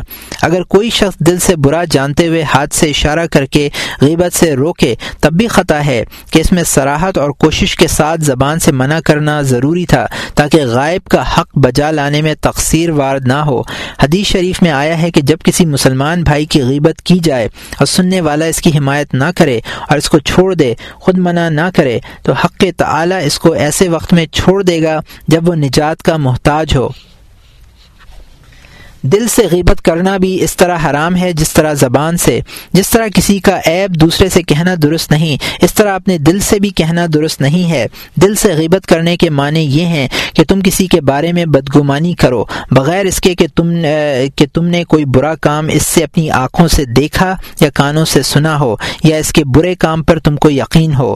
حضور اکرم صلی اللہ علیہ وسلم نے فرمایا ہے کہ حق تعالی نے مسلمانوں کا خون، ان کا مال اور ان سے بدگم ان تینوں باتوں کو حرام کیا ہے اور جو بات کسی کے دل میں آئے اس پر یقین نہ ہو اور دو شاہد عادل اس کی خبر نہ دی ہو، تو سمجھ لے کہ شیطان نے اس کے دل میں ڈالی ہے۔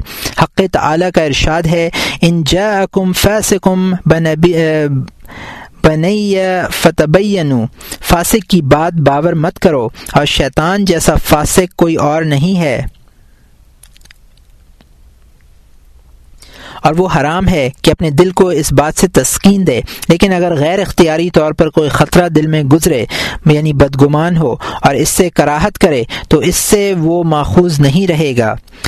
حضور اکرم صلی اللہ علیہ وآلہ وسلم نے فرمایا ہے کہ مومن گمان بد سے خالی نہ ہوگا، لیکن اس کی سلامتی اس میں ہے کہ اپنے دل میں خیال نہ کرے اور جب تک احتمال کی گنجائش ہو، نیک گمان کو دل میں جگہ دے۔ دل میں گمان بد کی تحقیق کرنے کی علامت یہ ہے کہ اس کہ دل میں وہ شخص بے قدر ہو جائے گا اور اس کی خاطر داری میں اس شخص سے قصور سرزد ہوگا اور جب دل اور زبان دونوں سے اس کے ساتھ مروت میں مثل اول کے رہے تو سمجھ کہ دل میں بتحقیق بدگمانی نہیں ہے۔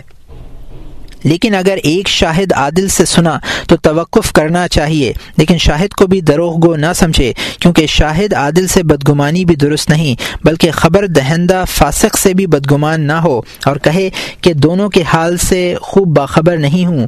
ہاں اگر یہ جان لے کہ دونوں میں عداوت یا حسد ہے تب توقف کرنا اولا اور افضل ہے۔ البتہ اگر قائل کو بہت عادل سمجھتا ہے، تو اس کی بات کو باور کرے۔ جب کوئی شخص کسی سے بدگمان ہو، تو اس سے دوستی بڑھائے تاکہ شیطان غضبناک ہو اور بدگمانی کم ہو جائے۔ اور جب کسی کا عیب بال یقین معلوم ہو جائے، تو پھر اس کی غیبت نہ کرے۔ البتہ خلوت میں اس کو نصیحت کرے، مگر عجز اور توازوں کے ساتھ، بلکہ اس نصیحت کے وقت خود بھی غمگین ہو تاکہ ایک مسلمان کے سبب سے دل گرفتہ ہونے اور پند گوئی کا ثواب حاصل ہو۔ فصل۔ غیبت کا حریث ہونا دل کی بیماری ہے۔ معلوم ہونا چاہیے کہ غیبت کا حریث ہونا دل کی بیماری ہے اور اس کا علاج ضروری ہے۔ اس علاج کی دو قسمیں ہیں۔ پہلی قسم علمی علاج ہے اور جو دو طریقے پر ہے۔ ایک یہ کہ غیبت کی برائی میں جو حدیثیں وارد ہوئی ہیں، ان میں غور و فکر کرے اور خوب سمجھ لے کہ غیبت کے سبب سے اس کی نیکیاں اس کے دفتر میں منتقل ہوں گی اور یہ خالی ہاتھ رہ جائے گا۔ حضرت حضرت صلی اللہ علیہ وسلم نے فرمایا ہے کہ غیبت ان انسان کی نیکیوں کو اس طرح نابود کر دیتی ہے، جیسے آگ سوکھی لکڑی کو۔ اور شاید غیبت کرنے والے کے پاس ایک ہی نیکی ہو، جو دوسرے گناہوں پر غالب ہو۔ بس غیبت سے جو وہ کر رہا ہے، اس کے گناہوں کا ترازو کا پلہ، اس کے گناہوں کے ترازو کا پلہ بھاری ہو جائے گا، اور اس کے سبب سے دوزخ میں جائے گا۔ دوسرا طور یہ ہے کہ اپنی غیبت سے ڈرے۔ اگر اپنی ذلت میں کچھ ایپ، اپنی ذات میں کچھ ایپ پاتا ہے، تو سمجھے کہ وہ شخص بھی اپنے ایپ میں اس کی ہی طرح معذور ہے۔ اور اگر اپنی ذات میں کوئی ایپ نہیں پاتا، تو سمجھ لے کہ اپنے ایپ سے بے خبر رہنا بھی بڑا عجیب ہے۔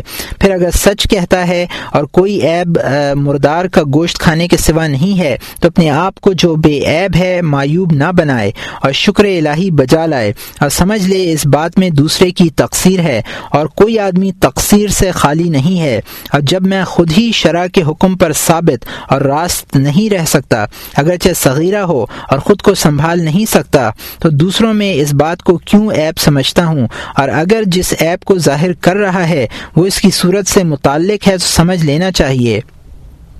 کہ اس طرح وہ حق تعلیٰ کی ایب گیری کر رہا ہے، کیونکہ صورت کی برائی اس شخص کے اختیار میں تو تھی نہیں کہ اس خرابی پر اس شخص کی ملامت درست ہو۔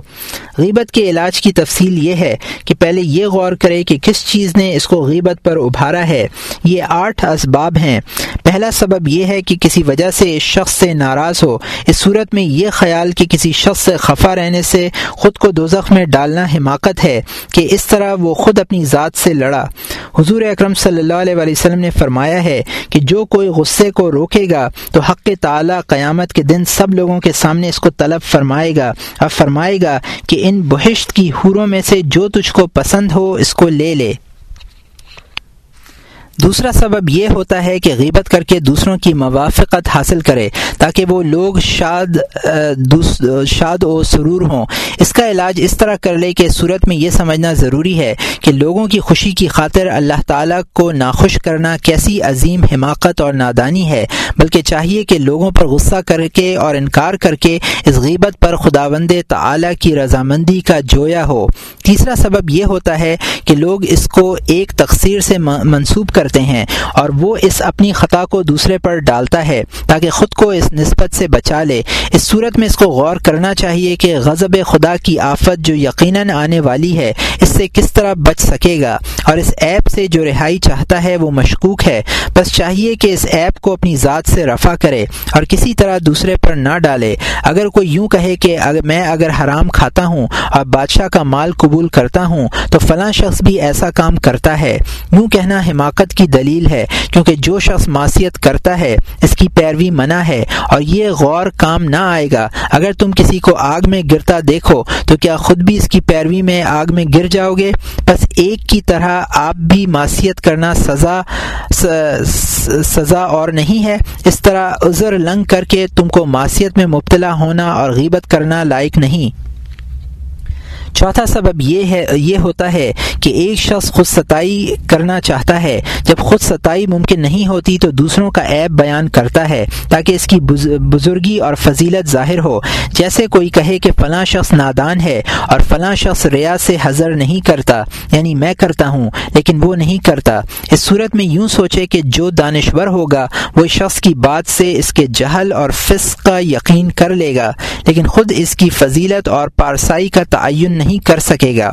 اور کسی اور اگر کسی نادان نے اس کو فاضل اور پارسا سمجھا بھی، تو اس سے کیا حاصل؟ بلکہ بندہ ناچیز اپنی فضیلت ثابت کرنے کے واسطے خداوند تعالی کے حضور میں اپنے ناقص ہونے کا اعتراف کرتا ہے۔ بس اس خود ستائی سے کیا فائدہ؟ اور دوسرے کو جاہل و نادان کہنے سے کیا حاصل ہوگا؟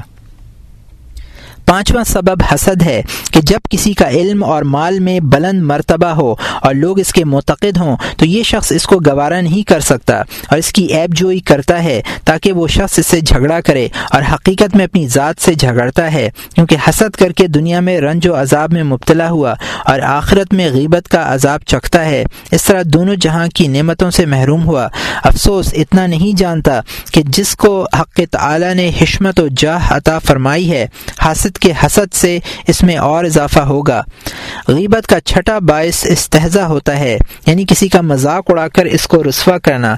اور استحضا کرنے والا نہیں جانتا کہ اس صورت میں حق تعلیٰ کے حضور میں وہ خود کو مخلوق کے مقابلے میں زیادہ رسوا کرے گا۔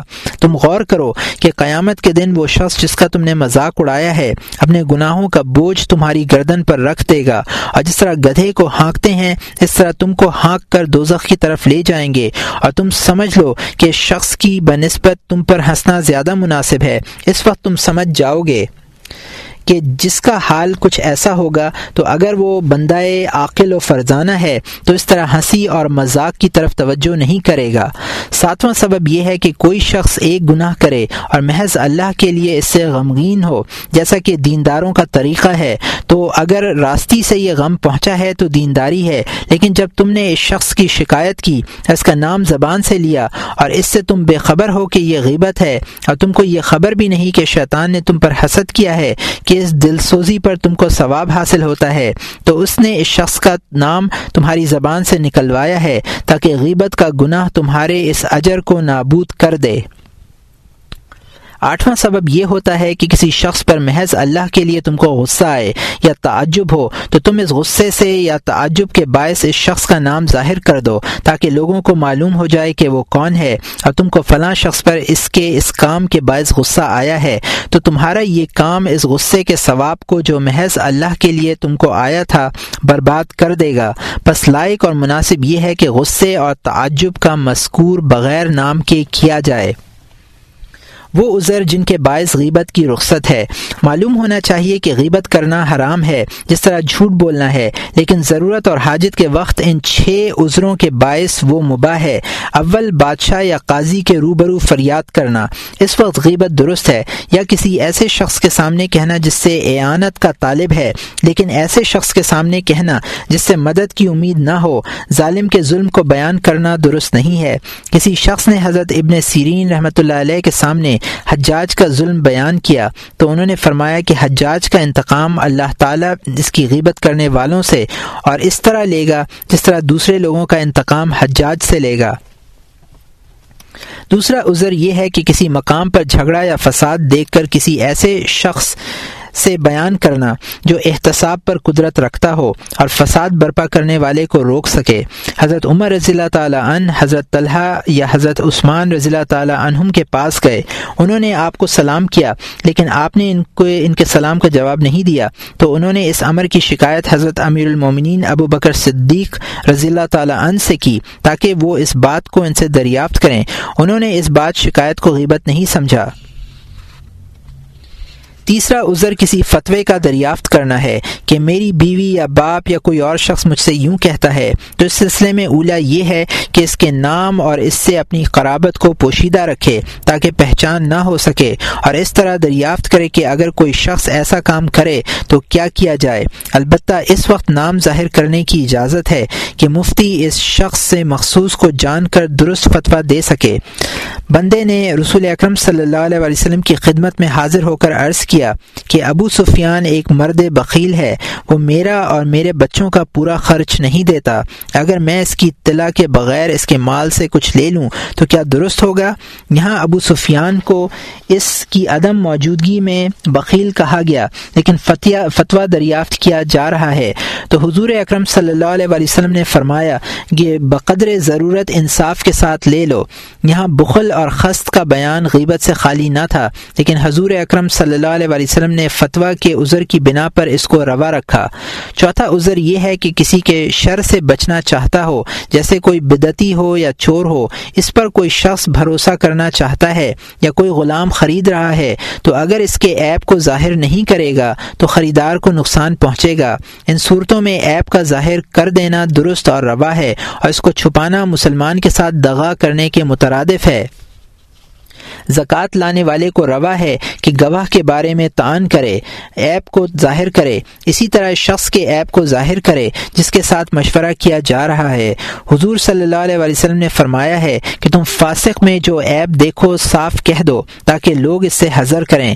اس سے مراد وہ مقام ہے جہاں آفت پیدا ہونے کا اندیشہ ہو، لیکن بغیر عذر روا نہیں ہے۔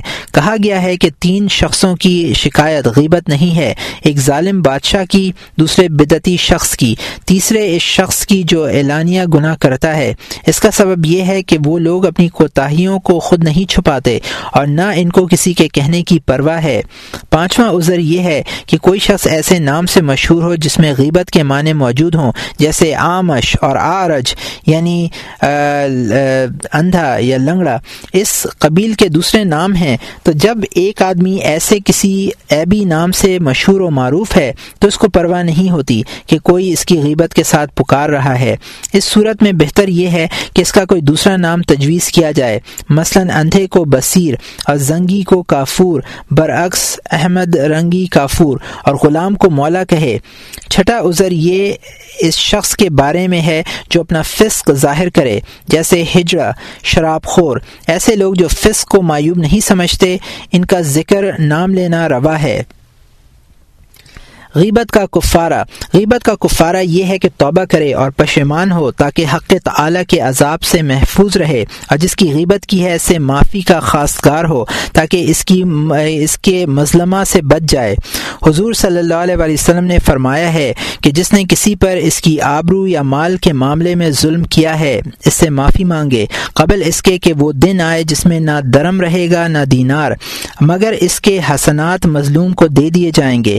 اگر اس کے پاس نیکیاں نہیں ہیں تو مظلوم کے گناہ اس کے گردن پر رکھے جائیں گے۔ ام المومنین حضرت عائشہ رضی اللہ تعالی عنہ نے ایک عورت سے کہا کہ تو زبان دراز ہے۔ حضور اکرم صلی اللہ علیہ وسلم نے آپ سے کہا کہ تم نے غیبت کی ہے، تم اس عورت سے معافی مانگو۔ ایک اور حدیث شریف میں وارد ہوا ہے۔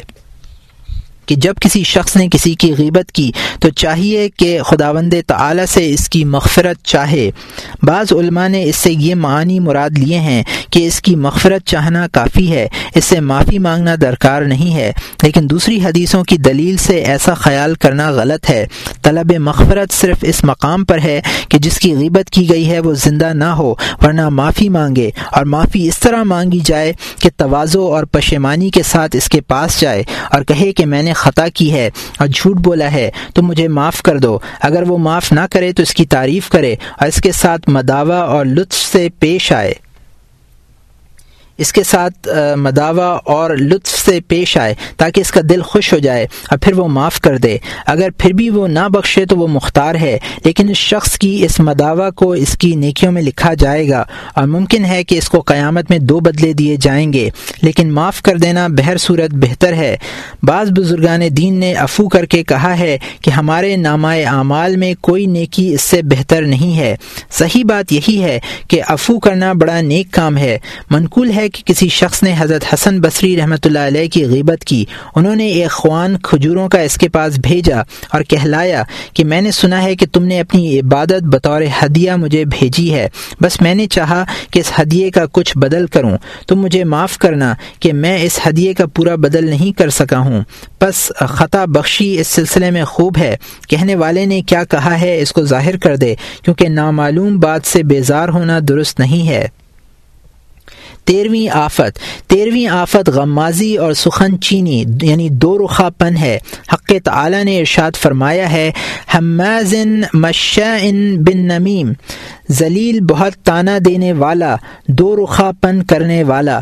اور ارشاد فرمایا وہی للی کلی حمزت المز خرابی ہے اس کے لیے جو لوگوں کے منہ پر ایپ کرے اور پیٹ پیچھے بدی کرے۔ اور فرمایا حمالت الحطب، لکڑیوں کا گٹھا سر پر لادنے والی۔ ان تینوں آیتوں سے مراد سخن چینی ہے۔ حضور اکرم صلی اللہ علیہ وسلم کا ارشاد ہے کہ تمام یعنی چغل خور بہشت میں نہیں جائے گا۔ کہ ارشاد ہے کہ تمام یعنی چغل خور بہشت میں نہیں جائے گا۔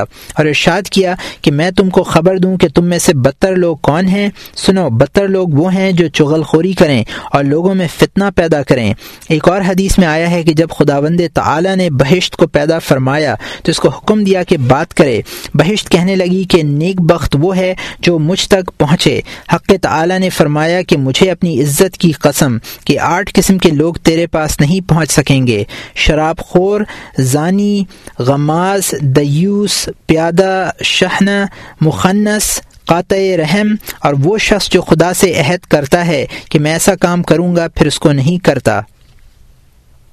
منقول ہے کہ بنی اسرائیل قحط سے دو چار ہوئے اور موسا علیہ السلام کے پاس دعائیں بارہ کے لیے گئے، لیکن دعا کے باوجود بارش نہیں ہوئی۔ تب حضرت موسا علیہ السلام پر وہی نازل ہوئی کہ اے موسا میں تمہاری دعا قبول نہیں کروں گا کہ تمہاری جماعت میں ایک غماس موجود ہے۔ موسا علیہ السلام نے عرض کیا، الہی مجھے اس کا نشان بتائے کہ میں اس کی، اس کو جماعت سے نکال دوں۔ خداوند تعالی نے فرمایا کہ جب میں غماز سے ناخوش ہوں تو میں کس طرح غمازی کروں؟ تب موسا علیہ السلام کے کہنے پر، کہنے سے ہر ایک شخص نے غمازی سے توبہ کی اور اس کے بعد بارش ہوئی۔ منقول ہے کہ کسی شخص نے ایک دانشور کے پاس جانے کے لیے سات سو فرسخ کا سفر کیا۔ اس دانشور کے پاس پہنچ کر اس سے دریافت کیا کہ وہ کون سی چیز ہے جو آسمانوں سے کشادہ تر، زمین سے گراں تر، پتھر سے زیادہ سخت، اور کون سی چیز ہے جو آگ سے زیادہ گرم، اور کون سی چیز ہے جو زم حریر سے زیادہ سرد، دریا سے زیادہ غنی ہے، اور وہ کون ہے جو یتیم سے زیادہ خوار خوار ہے۔ دانشوروں دانشور نے جواب دیا کہ حق بات آسمان سے زیادہ کشادہ اور وسیع ہے اور بے گناہ پر بہتان لگانا زمین سے زیادہ گراں ہے۔ قناعت کرنے والا دل دریا سے زیادہ غنی ہے اور حسد آگ سے زیادہ گرم اور سوزاں ہے۔ کافر کا دل پتھر سے زیادہ سخت ہے اور جو کوئی کرابت والے کی حاجت روائی نہ کرے، وہ زم حریر سے زیادہ سرد دل ہے اور چغل خور جس کو لوگ جانتے ہیں یتیم سے زیادہ خوار اور زبوں حال ہے۔ فصل، غمازی کی حقیقت۔ اے عزیز، معلوم ہونا چاہیے کہ غمازی فقط یہی نہیں ہے کہ ایک کی بات دوسرے سے لگا دیں، بلکہ ایک شخص کسی کے ایسے کام یا ایسی بات کو ظاہر کر دے جس سے کوئی دوسرا شخص آزردہ ہو۔ تو یہ بھی غمازی ہے اور اس کا اظہار فعل سے ہو یا قول سے یا اشارے سے یا تحریر سے، بلکہ کسی کا راز فاش کرنا بھی جس سے وہ شخص آزردہ ہو درست نہیں ہے۔ مگر اس وقت درست ہے کہ کوئی شخص کسی کے مال میں خیانت کرے۔ اس طرح پر وہ کام جس سے کسی مسلمان کو نقصان پہنچے، اس کو مخفی نہیں رکھنا چاہیے۔ جب کوئی شخص کسی سے کہے کہ فلاں شخص نے تم کو ایسا ایسا کہا ہے یا تمہارے حق میں وہ ایسی باتیں کہتا ہے، تو سننے والے کو ان چھ باتوں پر عمل کرنا چاہیے۔ پہلی بات یہ ہے کہ اس کی بات کو باور نہ کرے، کیونکہ غماز فاسق ہے۔ اور حق تعالی نے فرمایا ہے کہ فاسق کی بات مت سنو۔ دوسرے یہ کہ اس کو نصیحت کرے اور کہے کہ ایسا کام دوبارہ نہ کرنا، کیونکہ گناہ سے منع کرنا واجب ہے۔ تیسرے یہ کہ اللہ کے لیے اسے دشمنی رکھے۔ کیونکہ غماز سے دشمنی رکھنا واجب ہے۔ چوتھے یہ کہ شخص کے بارے میں، جس کے بارے میں بات لگائی گئی ہے، بدگمانی نہ کرے، کیونکہ گمان بد حرام ہے۔ پانچویں یہ کہ اس بات کی تحقیق کے در پہ نہ ہو۔ حق تعالی نے اس سے منع فرمایا ہے۔ چھٹے یہ کہ جو بات اپنے بارے میں ناپسند کرتا ہو، وہ دوسرے کے بارے میں بھی پسند نہ کرے اور نہ اس کی غمازی کا معاملہ دوسرے سے بیان کرے، بلکہ اس کو چھپا لے۔ ان چھ باتوں میں سے ہر ایک پر عمل کرنا واجب ہے۔ کسی شخص نے حضرت عمر بن عبدالعزیز رحمۃ اللہ علیہ سے کسی شخص کی چغلی کھائی تو انہوں نے فرمایا کہ ہم اس سے غور کریں گے۔ اگر تو نے جھوٹ کہا ہے تو ان لوگوں میں شامل ہے۔ تو ان، تو تو ان لوگوں میں شامل ہے۔ ان جا کم فاسق، حبا، اگر فاسق تمہارے پاس کوئی خبر لے کر آئے، ان جا اکم فاسق بنبا ترجمہ، اگر فاسق تمہارے پاس کوئی خبر لے کر آئے اور اگر تو نے سچ کہا ہے تو پھر ان لوگوں میں شامل ہوگا۔ حمازم مشاء بن نمیم، ذلیل بہت تانا دینے والا، دو رخاپن کرنے والا۔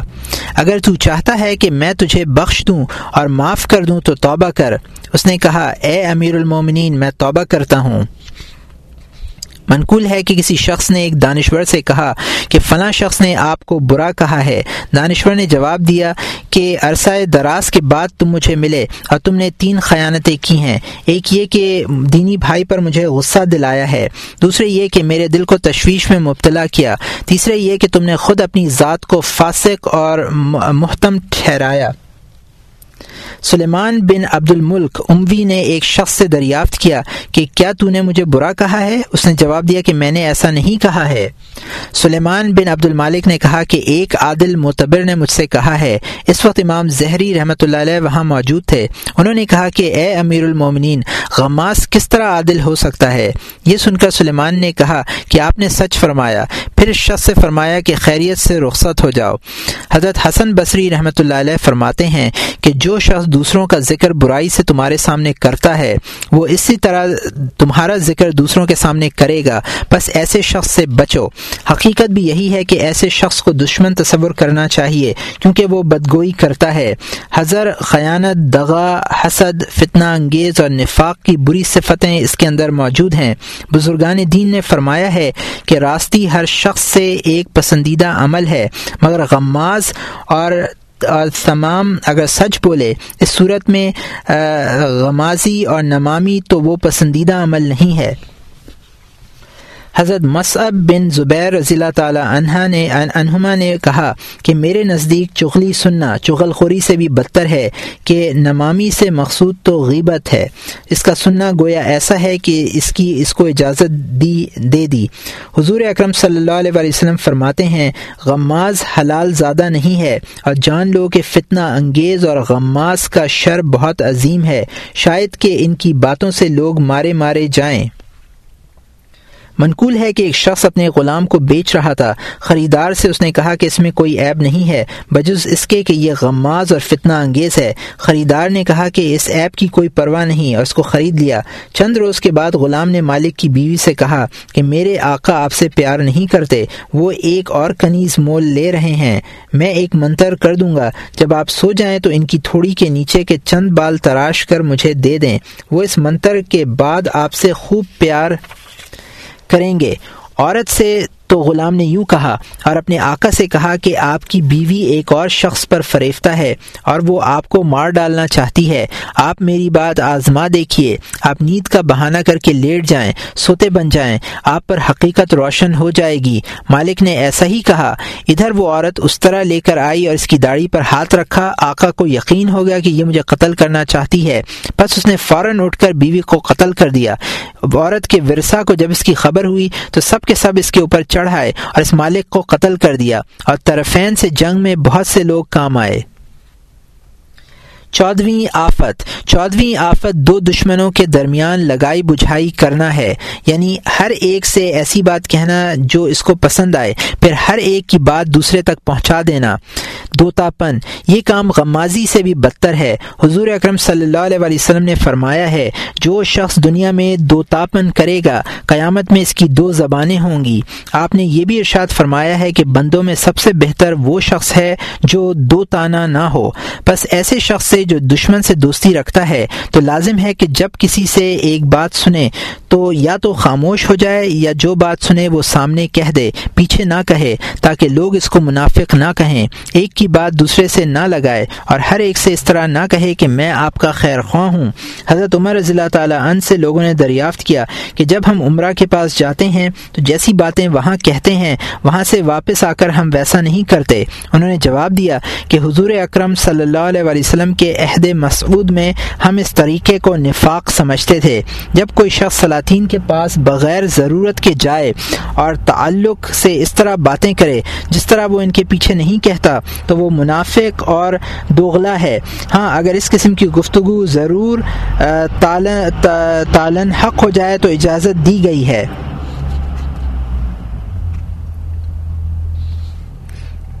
لوگوں کی مدع و صدائش۔ پندرہویں آفت۔ لوگوں کی مدع و ستائش پندرہویں آفت ہے۔ ان کی تعریف میں غلو کرنا یہ بھی آفت ہے۔ اور اس میں چھ نقصانات ہیں۔ ان میں سے چار کا تعلق مدح کرنے والے مداح سے ہے اور دو کا تعلق ممدو سے ہے۔ پہلا نقصان یہ ہے کہ اس طرح وہ یاوا گوئی کرے اور دروغ گو ثابت ہوگا۔ اور دروغ ثابت ہوگا۔ حدیث شریف میں آیا ہے کہ جس نے مخلوق کی تعریف میں غلو کیا، قیامت کے دن اس کی زبان اتنی لمبی ہوگی کہ زمین سے لگ جائے گی اور وہ اس کو رونتا ہوا گر پڑے گا۔ دوسرا نقصان یہ ہے کہ شاید کہنے والا مدع کرنے والا منافق ہو۔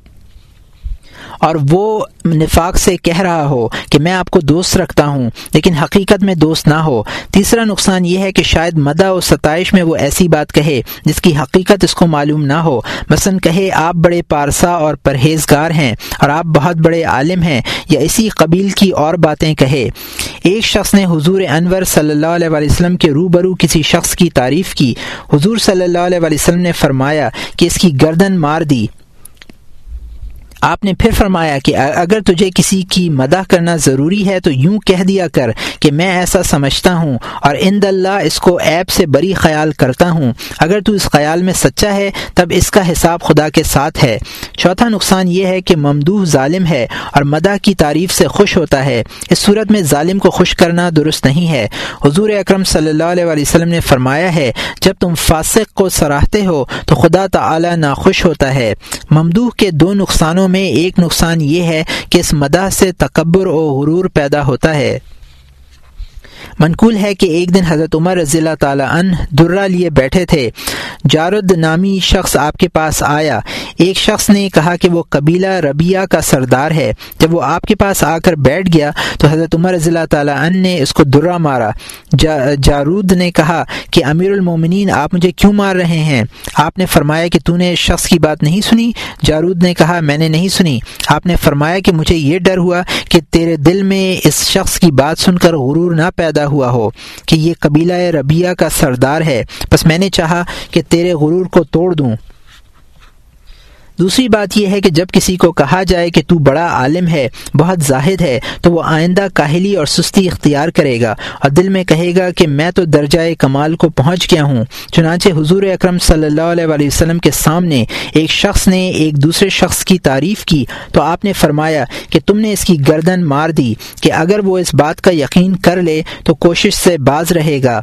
آپ نے فرمایا ہے کہ اگر کوئی شخص تیز چھری لے کر کسی کے پاس جائے تو اس سے بہتر ہے کہ کہ اس کے سامنے اس کی تعریف کی جائے۔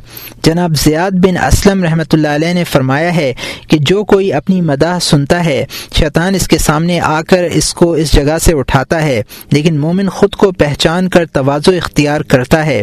بس اگر مداح و ستائش میں ان چھ آفتوں کا اندیشہ نہ ہو، تو کسی کی مداح کرنا درست ہے۔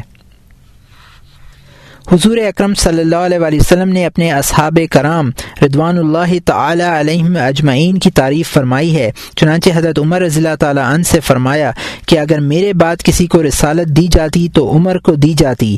آپ نے فرمایا کہ تمام عالم کا ایمان اگر حضرت ابو بکر صدیق صلی رضی اللہ تعالی عنہ کے ایمان کے ساتھ مقابلہ کریں تو ابو بکر کا ایمان زیادہ ہوگا۔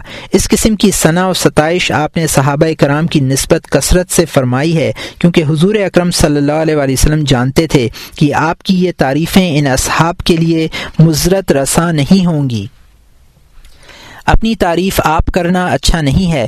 حق تعالی نے اس سے منع فرمایا ہے اور ارشاد کیا ہے، ان سید ولا فخر۔ اگر کوئی شخص کسی قسم کا پیشوا ہے اور وہ اپنی تعریف آپ اس لیے کرتا ہے تاکہ لوگ اس کی پیروی کریں تو روا ہے۔ چنانچہ سرور کونین صلی اللہ علیہ وسلم نے فرمایا ہے کہ انا سید البشر ولا فخر۔